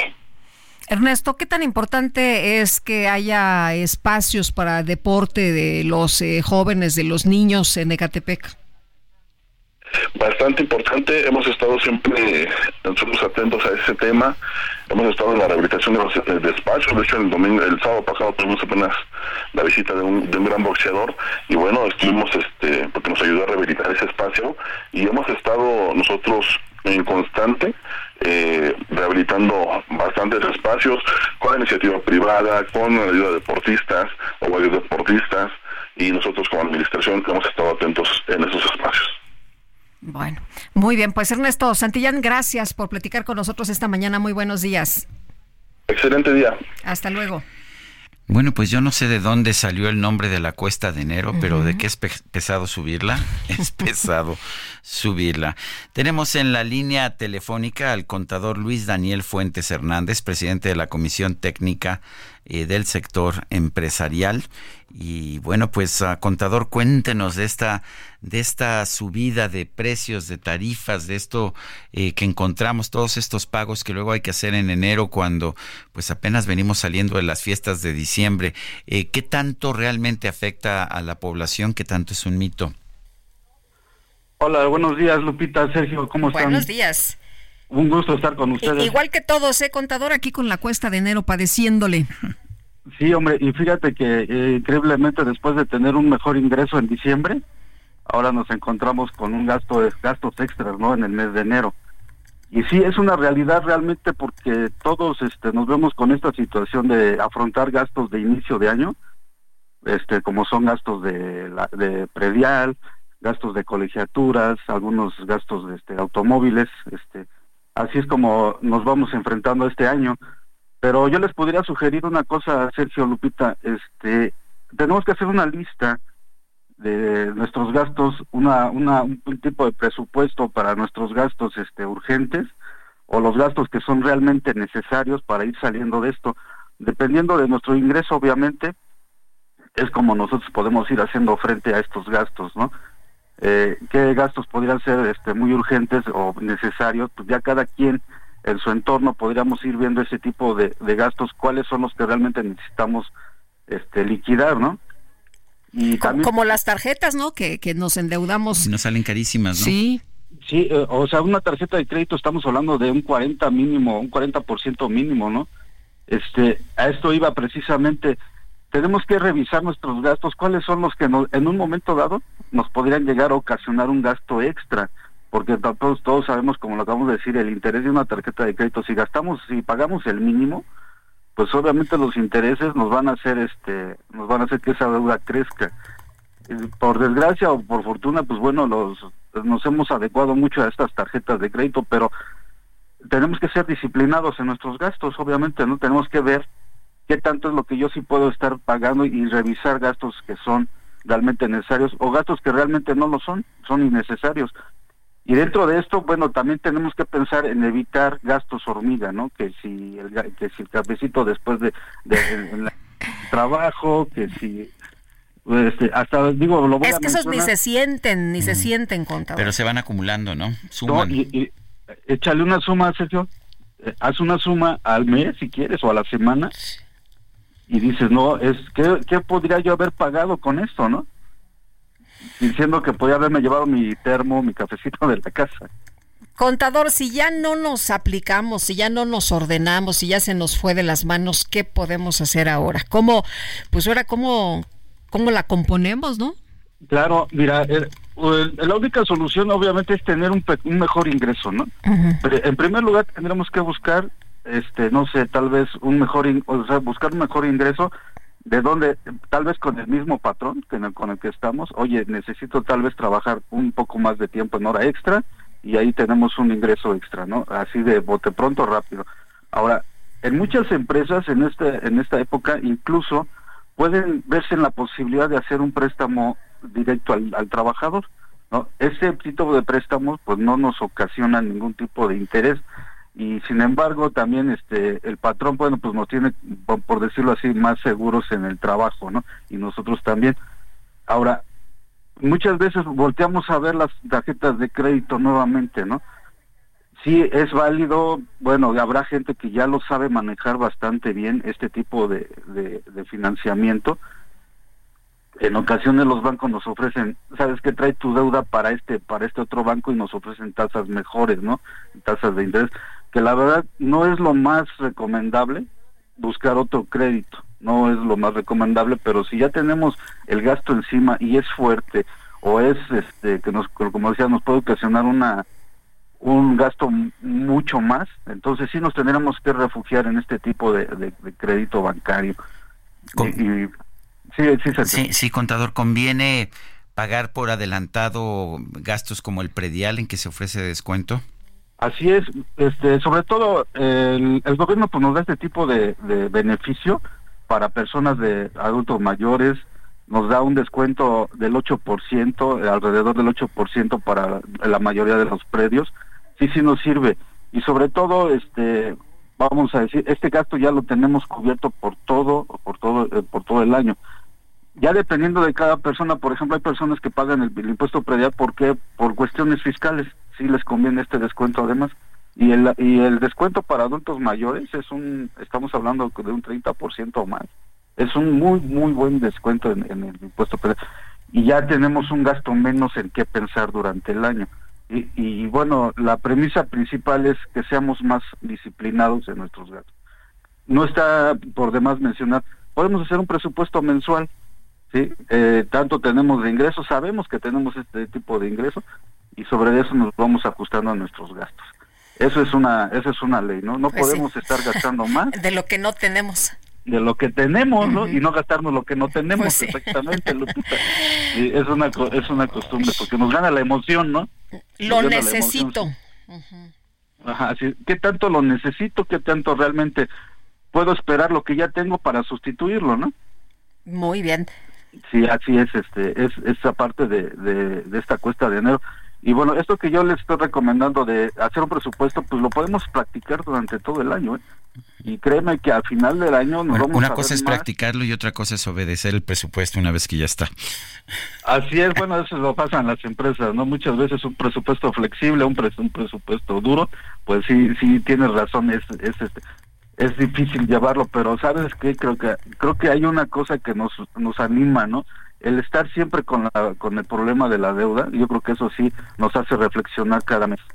Bueno, pues yo quiero agradecerle o agradecerte, eh, Luis Daniel Fuentes Hernández, presidente de la Comisión Técnica Sector Empresarial del Colegio de Contadores Públicos de México, el haber conversado con nosotros esta mañana. No, es un gusto para mí, Sergio, muchas gracias. Gracias. Lupita, buenos días. Hasta Gracias. luego, contador. Gracias. Buenos días. A ver, rápidamente se acaba de dar a conocer de último momento que el presidente de Argentina va a viajar, Javier Milei, va a viajar próximamente a Israel. En un momento, pues, en que esto va a resultar políticamente muy controvertido. Pues sí. Oye, el eh, bueno, no se ha distinguido por no ser controvertido, No, mi ley. Hay que mencionarlo también.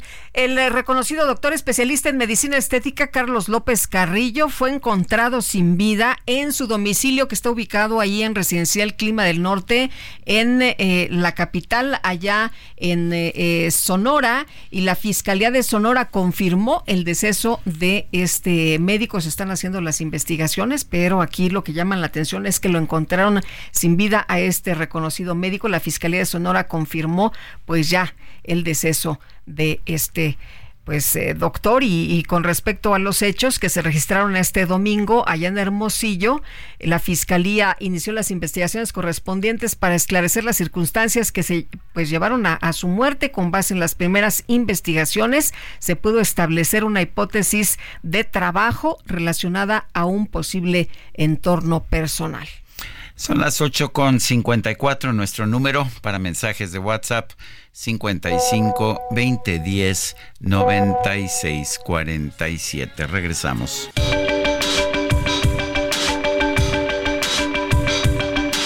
Sergio Sarmiento y Lupita Juárez quieren conocer tu opinión, tus comentarios o simplemente envía un saludo para ser más cálida esta mañana.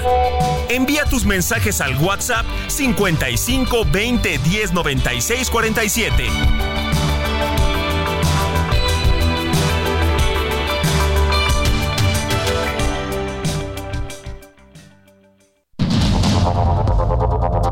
Continuamos con Sergio Sarmiento y Lupita Juárez por el Heraldo Radio.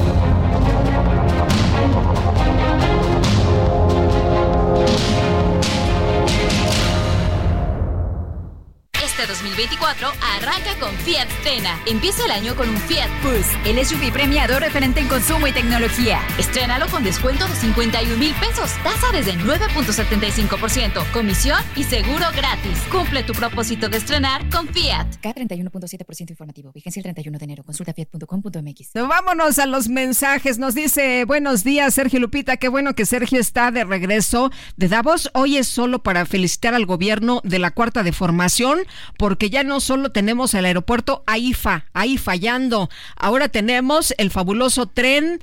No es tren Maya, es el tren falla. Ni modo, el gobierno seguirá fallando. Y bueno, dice Mar Fernández, buen día e inicio de semana. Eh, Sergio Lupita, buenos días. En días pasados tuve la oportunidad de ver un video del señor Broso y el día de hoy escuché al señor Mario Delgado hacer un comentario. ¿Es necesario ser tan peyorativo para criticar o comentar algo? Saludos, William López, desde Ecatepec, en el Estado de México. No he visto las declaraciones de Mario Delgado. Eh, tampoco las he visto, pero lo que puedo decirles, aunque eh, aprecio a Broso y, y, bueno, pues lo conozco desde hace mucho tiempo, pues no necesariamente comparto el gusto por el, el lenguaje que, que, él tiene. Creo que se puede decir todo sin ser soez, aunque entiendo que si estás, eh, pues, si estás haciendo... Eh, comedia, pues uh, el lenguaje debe ser distinto, pero yo creo que ya deberíamos en este país estar discutiendo de fondo las cosas y no insultándonos unos a otros. Son las nueve de la mañana con cuatro minutos.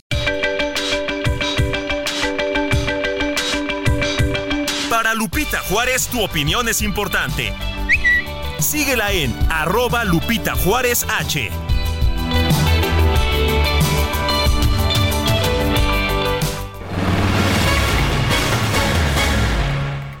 Ayer falleció Jesús Reyes Heroles González Garza.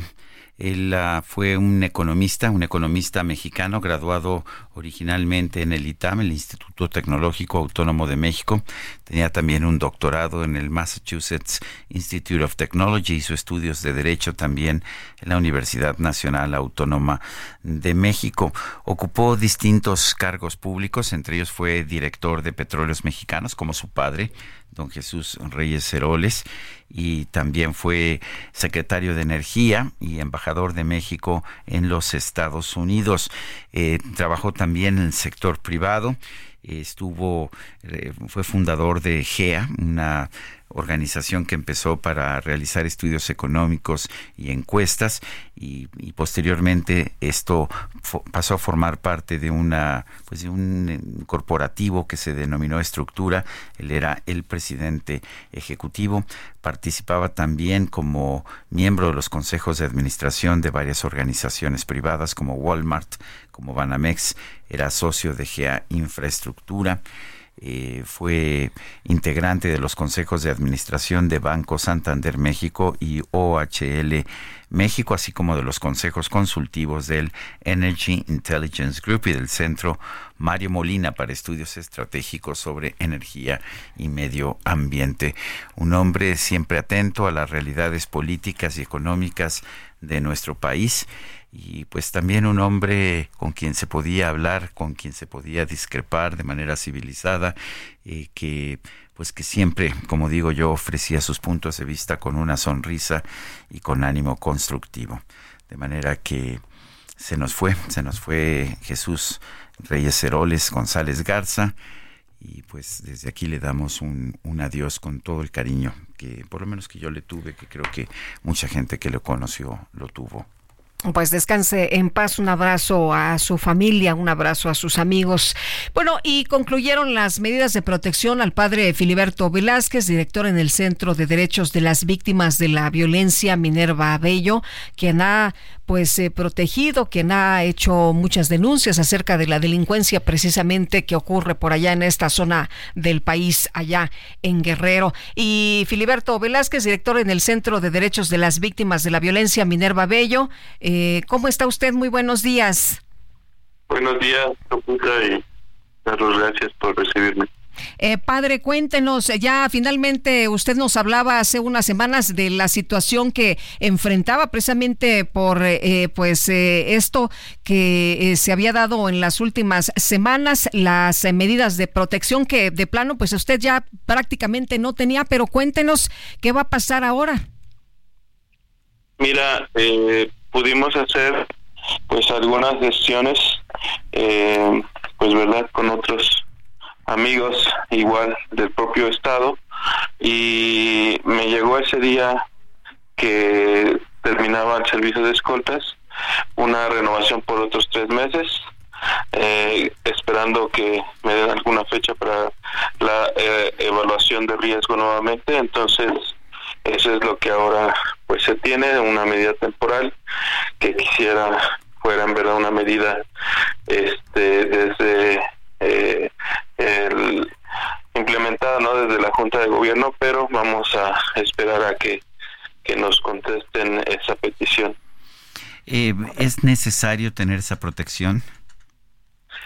Sí, es necesario. Eh, pues lamentablemente, ¿verdad? Eh, se ha agudizado esta lucha que, que hemos eh, de, una, de una manera denunciado, visibilizado en el Estado este fin de semana murieron 18 personas en diferentes eh, pues lugares. En el estado de Guerrero, ¿verdad? Sí. En el estado de Guerrero, como como eh, les comentaba, Tasco, Iguala iban para allá. Ahorita Tasco está paralizado el transporte público y las escuelas este, suspendieron clases por otra vez, ¿verdad? Este pues cansancio de los transportistas y de los comerciantes este pues de estar distorsionados o de, estar obligados a halconear.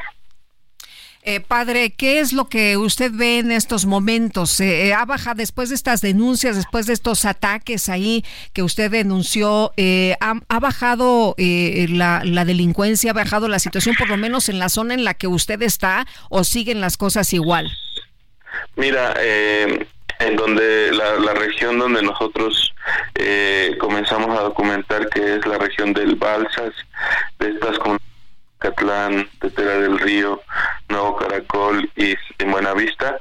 Eh, hay presencia, se, se, quedó una base, digamos una, un, grupo del ejército y policía del Estado que se mueven estos recorridos y eso hace que sí, eh, baje, baje considerablemente los ataques, no se han escuchado en estos días ataques eh, de drones, pero sí hacen que se, se enfoquen en otro, en otra, digamos, parte de la frontera, esta frontera, este eh, imaginaria, ¿no? Que, que, estos grupos han, han, se han trazado y pues es lo que se que ahora están agudizando de aquel lado en Tasco.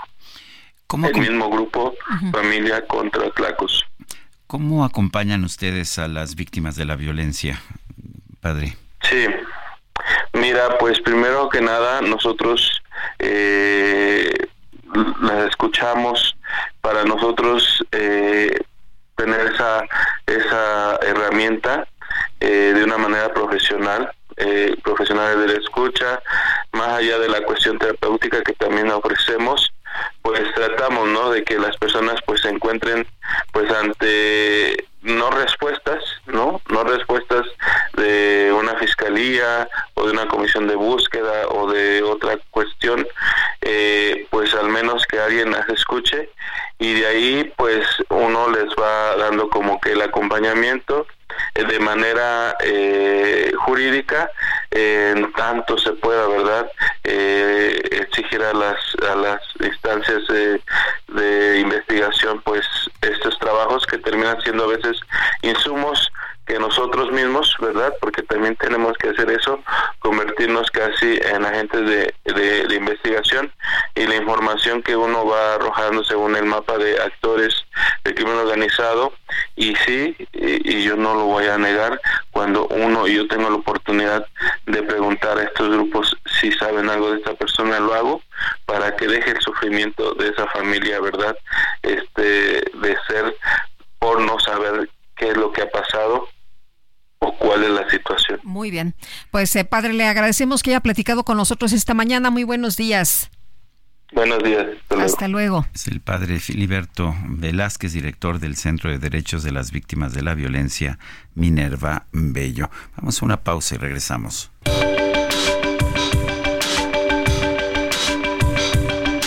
Sergio Sarmiento y Lupita Juárez quieren conocer tu opinión, tus comentarios o simplemente envía un saludo para ser más cálida esta mañana. Envía tus mensajes al WhatsApp 55 20 10 96 47.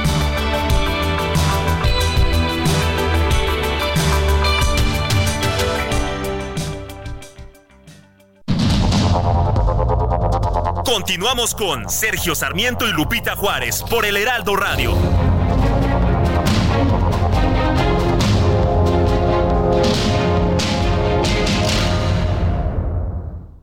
Ya se acerca Expo Mueble Internacional. Acompáñanos del 14 al 17 de febrero e inspírate con su amplia variedad de muebles de estilo residencial, de oficina, para hotelería, colchones, decoración, mobiliario infantil en más de 500 empresas expositoras. Más información en www.expomuebleinternacional.com.mx. Vámonos a los mensajes. Buen día, amigo Sergio Sarmiento. Te felicito por tu viaje a Davos. Eh, te escucho radio. Yo creo que te escucha diario, diario, y, a Lupita y muchas gracias, don Roy. Dice, y te leo en el siglo de Torreón. Ah, pues muy bien. Quiere decir que nos escucha por allá en La Laguna por el 104.3 de FM. Saludos a todos nuestros amigos de esa, esa comarca lagunera que yo admiro tanto. Ya sabes, es Torreón por una parte, pero está, también hay eh, comunidades allá en la parte de Durango. Este, realmente, pues, ¿cómo es trabajadora la gente de la comarca lagunera? Dice otra persona, buenos días a mi querido dúo dinámico. Sea usted bienvenido a México, nuestro digno representante de nuestro país, a mi querido Sergio Sarmiento, en el Foro Mundial de Davos, Suiza, como siempre haciendo un buen trabajo. Es Lulú Holguín. Eh, buenos días, Sergio Lupita. Feliz regreso y excelente inicio de semana. Se te oye bien la voz, Sergio, después de haber estado en Davos. Saludos, Antonio de Harvard. Pues no Oye, me he de quitado veras, la voz. ¿no te has quitado digo, la, no, te has me quitado la tos? Llevo ya dos meses con, con la tos, digo, mucho más controlada, pero no, no he podido quitármela completamente. Me dicen los médicos que es una bronquitis y que se cura con dos semanas en la playa. Hombre, ver, qué buena receta, qué buena receta. Señores directivos, aquí este, bueno, ¿qué le vamos a hacer? No siempre se puede, ¿verdad? Oye, en Davos no creas que la temperatura estaba muy elevada, ¿eh? Ah, ¿no? No, no, no. De hecho, lle- llegamos a tener menos 16. Nosotros te veíamos como muy ligerillo, ¿eh? ¿Ah, sí? Sí, sí. Ah, sí. Bueno, ligero como el...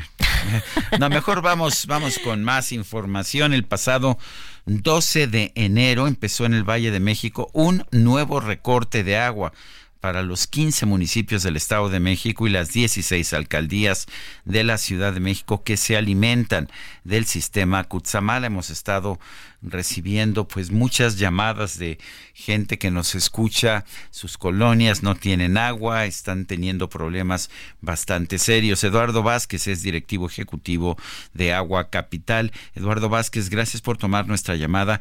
¿Qué tan grave está siendo esta escasez de agua y qué tan grave se va a poner todavía? Lupita, Sergio, buenos días. Buenos Gracias días. Por la oportunidad de estar con ustedes como siempre. Y antes que nada, Sergio, que te mejores pronto. Gracias. Efectivamente, eh, recientemente, el 12 de enero, como bien señalas, el gobierno de la Ciudad de México, importante, e importante decirlo de manera coordinada, con la Comisión Estatal de Agua del Estado de México y la Comisión Nacional del Agua, anunciaron un nuevo recorte y que se complementa, por cierto, también al recorte que se habían anunciado de, de manera preventiva en el mes de noviembre. Típicamente en estas épocas del año, las fuentes externas principales del valle, que es el sistema Cutzamala, como conocemos, que aporta aproximadamente el 35% del agua a esta región, surtiendo y beneficiando a aproximadamente 9 millones de personas, se redujo el caudal de 15 metros cúbicos a 9 metros cúbicos por segundo. Y este nuevo anuncio lo redujo aún más a 8 metros cúbicos por segundo, como bien comentas, lo cual evidentemente implica mayores cortes y racionamientos para las personas y los distintos usuarios de los diversos sectores.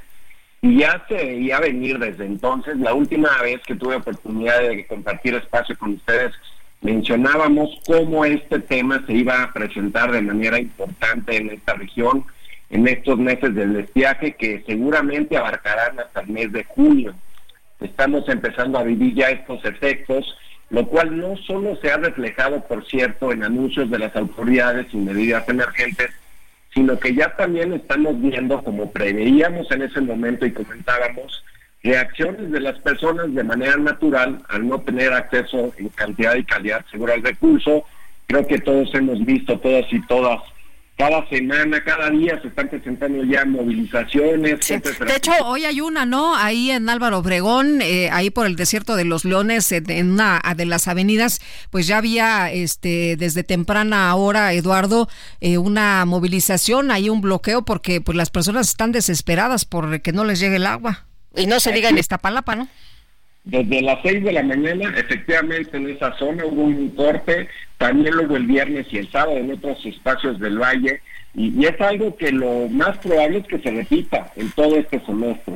Eh, y es algo, insisto, que ya habíamos previsto. Sergio, tú que estuviste allá en Davos, eh, como sabes, cada año, a inicios de, de- de cada año se presenta en el calendario el reporte de riesgos globales eh, por parte del Foro Económico Mundial y efectivamente, como ha sido una tendencia en los últimos años, los, los eventos extremos del clima, que claramente se reflejan en sequías y en inundaciones, tienen un rol prominente tanto en la perspectiva de 2 a 10 años. Eh, y esto ya es una tendencia, una constante. También la anterior ocasión que tuve oportunidad de compartir espacio con ustedes, decíamos que esto ya es una normalidad. Cada año de manera estacionaria se están presentando mayores sequías y se tienen que tomar decisiones de fondo porque la crisis, la problemática es del presente, es un tema que estamos viviendo como una realidad no podemos estar pensando que son escenarios que probablemente pasen en el futuro. Oye, y bueno, Eduardo, eh, ¿debe declararse una situación de emergencia ya, eh, de plano, eh, por, esta, por esto que estamos viendo? Esta situación, el llamado emergencia, se decretó incluso, como decía yo anteriormente, en aquel anuncio que hicieron las autoridades de manera preventiva en noviembre, pero evidentemente la situación iba a avanzar. Nada más para poner un ejemplo, eh, típicamente también en estas, eh, históricamente en estas eh, épocas del año, el sistema Cutzamala, las presas principales tenían un nivel de almacenamiento y por supuesto capacidad de aportación de agua del 70%. Actualmente, entrando en pleno a la época de estiaje, estamos en menos del 40%. Y esto probablemente se va a acrecentar justamente porque estamos en la temporada de estiaje. Entonces, estamos viviendo una situación emergente, sí, eh, pero necesitamos pensar, insistiría yo, más allá de las medidas emergentes y las acciones de solución inmediata, ¿qué vamos a hacer a largo plazo? ¿Cómo vamos a atender este fenómeno de escasez que estamos viviendo de manera más clara, no solo en el Valle de México, recordando que en Monterrey el año pasado lo tuvo en otras regiones del norte del país hace dos y tres años, y ya es una constante. Necesitamos, por supuesto, tener una perspectiva a largo plazo, planear de mejor manera, fomentar un mejor ordenamiento territorial, eficientar los sistemas de gestión del agua, recordando que aquí en el Valle de México, en la Ciudad de México, se pierde el 40% del agua en fugas en la red primaria y secundaria, más un 10% adicional de agua que se pierde, que no es contabilizada por falta de medición y agua que se roba, porque hay que decirlo como tal. Eh, entonces, eh, elementos como esto, como la deforestación, la tala inmoderada que afecta a las zonas naturales de captación, almacenamiento, infiltración y recarga de los acuíferos, la sobreexplotación que se tiene en los pozos de la ciudad, la falta de reuso, únicamente se reusa aproximadamente el 12-13% del agua en esta, en esta región cuando tendríamos que estarle dando mucha más vuelta el agua eh, y se requieren mayores inversiones evidentemente por todos los recortes que han habido. Así que es el reto inmenso, pero tenemos que cambiar el modelo de gestión, tenemos que generar un cambio de paradigma que habilita nuevas, que habilite nuevas soluciones y muy probablemente también enfocarnos en el modelo institucional de gestión. Estamos en una zona metropolitana donde el agua es gestionada por un lado por la Ciudad de México, por otro lado por todos los organismos operadores de cada uno de los municipios del estado y hay muy, muy poca coordinación. Y si no tenemos una visión de un sistema hidrológico, va a ser muy difícil eh, atender estos retos a los cuales nos estamos enfrentando de manera permanente. Pues yo quiero agradecerte, Eduardo Vázquez, director ejecutivo de Agua Capital, el haber conversado con nosotros esta mañana. Al contrario, gracias a usted, muy atento, por favor, cuando requieran. Es un tema que vamos a estar viviendo día con día en los próximos meses y hay que sumar esfuerzos eh, agradeciendo la oportunidad de difundir esta información que es crítica para la ciudadanía. Muy bien. Muchas gracias, Eduardo. Hasta luego. Hasta luego. Buen día. Bueno, son las 9 de la mañana, 9 de la mañana con 42 minutos. Vamos, si te parece, Guadalupe, a un resumen de la información más importante. Vamos. El presidente López Obrador anunció que su gobierno va a ofrecer una conferencia de prensa sobre el fallo judicial que permite que ocho militares detenidos por el caso Igual enfrenten su proceso en libertad. De los militares, presidente, que dejaron libres. Se está. Mañana vamos a informarles sobre eso. Mañana o pasado mañana. Es más, creo que hasta hoy mismo en la tarde se va a dar una conferencia de prensa sobre este tema. Nada más queremos tener todos los elementos. Por otro lado, el presidente aseguró que no pierde el sueño ante los señalamientos en contra de sus hijos por supuestos actos de corrupción y tráfico de influencias.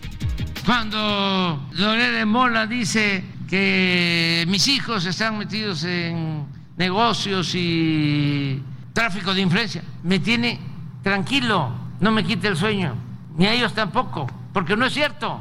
Si estuviesen metidos en actos de corrupción y en tráfico de influencia, pues no estarían tranquilos. Entonces, si se es honesto, goza uno de libertad. Eso tiene un precio. Entonces, por eso lo material, el dinero, no puede ser lo fundamental.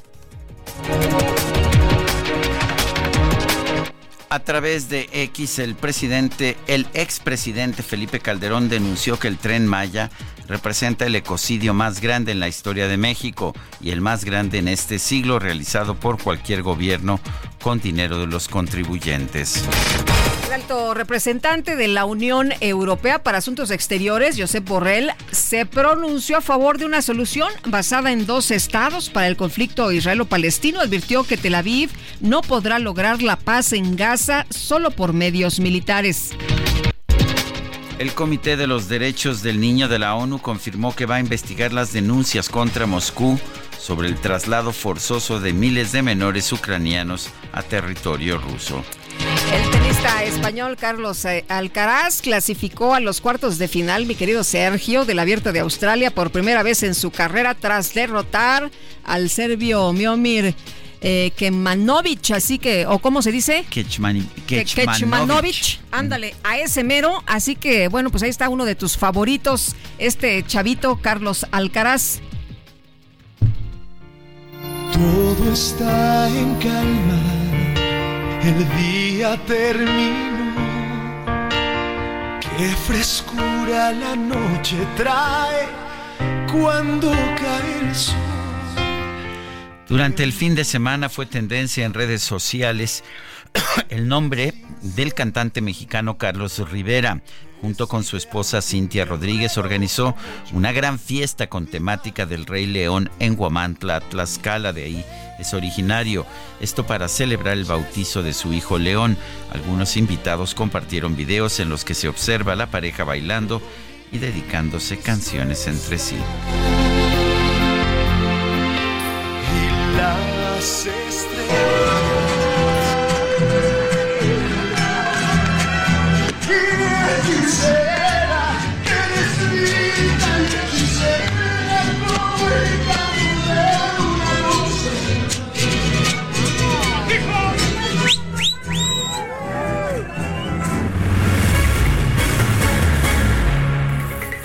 Bueno, y está con nosotros en la cabina y le agradecemos a Eric Heiser, que es actor que participa precisamente en una obra que se ha extendido en su temporada. Que dicen que es muy padre, que es, ¿no? que es muy padre. Fíjate, eh, mi querido Sergio, efectivamente, el padre que está en el Teatro Fernando Soler. Y Eric, bienvenido, muchas gracias. Gracias a ustedes, feliz de estar aquí. Gracias. Oye, cuéntanos de El Padre que pues eh, tuvo mucho éxito en el cine y que ahora la presentan en el teatro y la tenemos acá en México. Así es, eh, afortunadamente ha sido una temporada muy exitosa y digo afortunadamente porque ahora me toca incorporarme a esta extensión de temporada. Eh, la obra se extiende cinco semanas más, estaremos en el Teatro Fernando Soler del 26 de enero al 25 de febrero. Eh, esta es una obra de Florian Seller, que es un dramaturgo y director francés. Algunos eh, conocerán esta película Sí. muy famosa, El Padre, que hizo eh, con Anthony Hopkins, que ganó Oscar a Mejor Actor y también eh, a Mejor Guión Adaptado. Y bueno, tenemos la fortuna de tener esta puesta en escena producida por Oscar Uriel, por Guillermo Vigers y por eh, Alejandro Gou, eh, que ha tenido un éxito enorme. Me parece una obra Muy dura, eh, ¿no? muy dura, necesaria, muy confrontante, pero muy conmovedora. y bueno, yo me siento honrado de, de formar parte de, de este elenco eh, que encabeza el maestro Luis de Tavira, eh, a quien tenemos la fortuna de disfrutar en el, en el escenario, bueno, como espectadores, que yo ya lo hice como espectador y ahora Bueno, como yo actor. toda la vida lo, he- lo he admirado realmente, eh, un grande. ¿Qué papel, qué papel eh, ejecutas tú, Eric? Interpreto al esposo de Ana, que es justamente la hija de, del personaje que, que interpreta el maestro Luis de Tavira. que bueno, de alguna manera es el personaje que lleva esta reflexión de qué hacer cuando una pareja tiene que tomar estas decisiones difíciles de qué hacer con un familiar que eh, pues que está transitando por el mal del Alzheimer eh, o dejo también la puerta abierta como hacia la demencia senil o eh, ¿qué, qué es la particularidad que tiene este texto de Florian Seller que deja eh, tantas puertas abiertas que nos permite sentir que la obra nos está hablando a nosotros de manera personal. Y eso creo que es lo que la hace tan, tan contundente, tan única y tan de todos. Oye, te pones a reflexionar, ¿qué harías tú en una situación así, no? De pues tener que enfrentarte a esto de un papá que ya no sabe eh, si te reconoce a veces en un momento de lucidez y en otros momentos hasta miedo te tiene, ¿no? Sin duda, y, creo que la, pues la, la, gran, el gran acierto de esta obra es que eh, nos invita a preguntarnos también qué queremos hacer cuando lleguemos a esa etapa de nuestras vidas en que estemos solos con nosotros mismos, con nuestra cabeza y que quizá nuestro cuerpo ya no responde de la misma forma y cuáles son esos pensamientos que pues que queremos tener. que hay una serie de decisiones que nunca tomamos, ¿no? Que, o, que no, o que siempre dejamos o que nunca comentamos con con nuestros hijos, en fin. Eh, cuéntanos, ¿dónde está este teatro, este teatro Fernando Soler? Está en el eh, Centro Teatral Manolo Fábregas, en San es Rafael. que está en Velázquez de León 31, ¿verdad? Así es, tiene, tiene pues toda la historia eh, pues en esta, en esta Ciudad de México. Ese es un teatro, un, un, complejo teatral icónico. el Teatro Fernando Soler es un teatro muy cómodo, muy bonito. Y la verdad es que es una puesta en escena eh, que no se pueden perder. Yo me siento verdaderamente honrado de, de, formar parte de este elenco y la recomiendo ampliamente como, como espectador y, y bueno, y vengan a ver nuestro trabajo también. Muy bien, pues Eric, muchas gracias por platicar con nosotros y por invitarnos al teatro a ver El Padre. Gracias. Muchísimas gracias a ustedes por el espacio. Muy bien, es una obra que la verdad es que no he visto la película, no he visto la obra, este voy a aprovechar para verla porque porque me han dicho que Realmente es una obra importante. Gracias por la invitación. Gracias. Bueno, vamos con otros temas. El juicio por daños contra Donald Trump por difamación por parte de la escritora E. Jean Carroll, que acusó que Donald Trump la había violado eh, hace ya algunas décadas, se ha pospuesto para mañana. Esto como medida preventiva porque un integrante del jurado y dos defensores de Trump tuvieron exposición a COVID-19, de manera que pues un día más para que se lleve a cabo la audiencia en este juicio. Vale la pena señalar que también esta semana habrá elecciones primarias en New Hampshire, Nueva Hampshire, allá en los Estados Unidos, después de un triunfo pues contundente en las reuniones políticas de Iowa pero que finalmente en las que participa muy poquita, muy poquita gente. Bueno, oye, tenemos información de último momento. Hay una explosión en Montes de Oca y Canal de Vado, esto en Mixquic, en Tláhuac. Se habla de tres personas lesionadas. Hay ambulancias ya en el lugar, cuerpos de emergencia, bomberos, helicópteros Cóndor que han llegado a esta zona. Eh, tenemos eh, hasta el momento esta información para que eh, pues usted esté bien enterado de lo que sucede por allá en último momento reitero, una explosión allá en Tláhuac.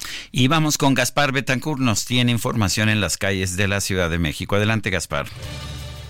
Sergio Lupita, información de Fray Gervando Teresa de Mier. Ha finalizado el modo reversible de esta arteria, ya únicamente está habilitada en su sentido habitual desde el eje central Lázaro Cárdenas y hacia el eje 2 Oriente Congreso de la Unión. Encontramos un desplazamiento que oscila entre 40 y 50 kilómetros por hora. El paso en estos momentos únicamente interrumpido por la luz roja de algunos semáforos. Y sobre la calzada San Antonio Bar, el desplazamiento lento ya para quienes procedentes del viaducto se dirigen hacia 20 de noviembre. Se puede utilizar como una alternativa el eje central Lázaro Cárdenas, que en algunos momentos muestra mejores condiciones para el traslado. Sergio Lupita, el reporte que les tengo. Muy bien, Gaspar Betancourt, muchas gracias. Excelente día. Bueno, y nos dicen que Benito va muy bien. ¿Ah, eh, es información de African le, eh, le pusieron este ¿Le pusieron un suero de cuello alto? Oye, bueno, lo están trasladando ahí muy bien. Yo no sé, pobre jirafa, cómo va a llegar, en qué condiciones, porque son muchas horas de viaje. Ya van por ahí en Durango y dice que, bueno, pues les queda largo camino por recorrer, pero que va muy bien y que estarán dando información a lo largo precisamente de este recorrido. Estaremos pendientes para informarles a nuestros amigos del auditorio. Bueno, pues eh, sí, claro que estaremos al pendiente y mientras tanto vamos Vamos a las calles de la Ciudad de México otra vez. Alan Rodríguez, adelante. Sergio Lupita, muy buenos días. Congreso de la Unión presenta algo de carga para todas las personas que dejan atrás la zona de Fray Servando y se dirigen con rumbo hacia la zona del circuito interior. Posteriormente estarán circulando con mayor, eh, pues, pues sin mayor complicación hasta prácticamente la zona de Martín Carrera. Por lo pronto, es el reporte que tenemos. Muy bien, gracias, Alan.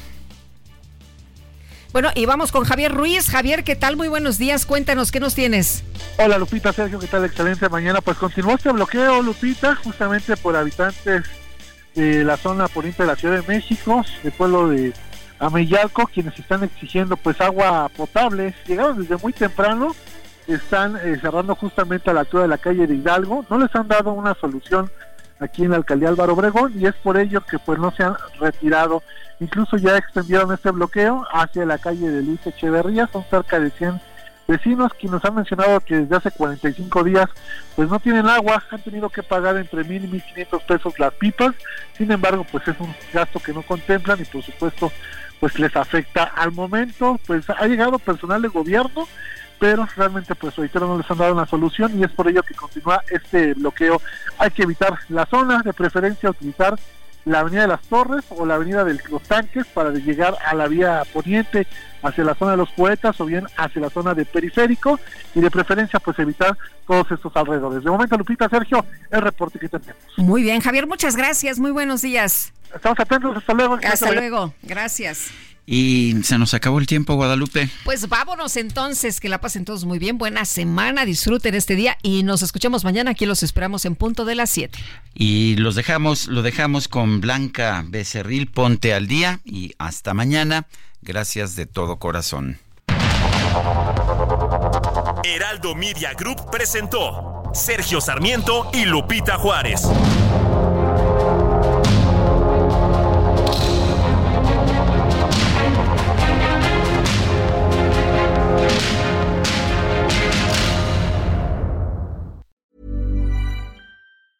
Tired of ads barging into your favorite news podcasts? Good news. Ad-free listening is available on Amazon Music for all the music plus top podcasts included with your Prime membership. Stay up to date on everything newsworthy by downloading the Amazon Music app for free or go to amazon.com slash news ad free. That's amazon.com slash news ad free to catch up on the latest episodes without the ads.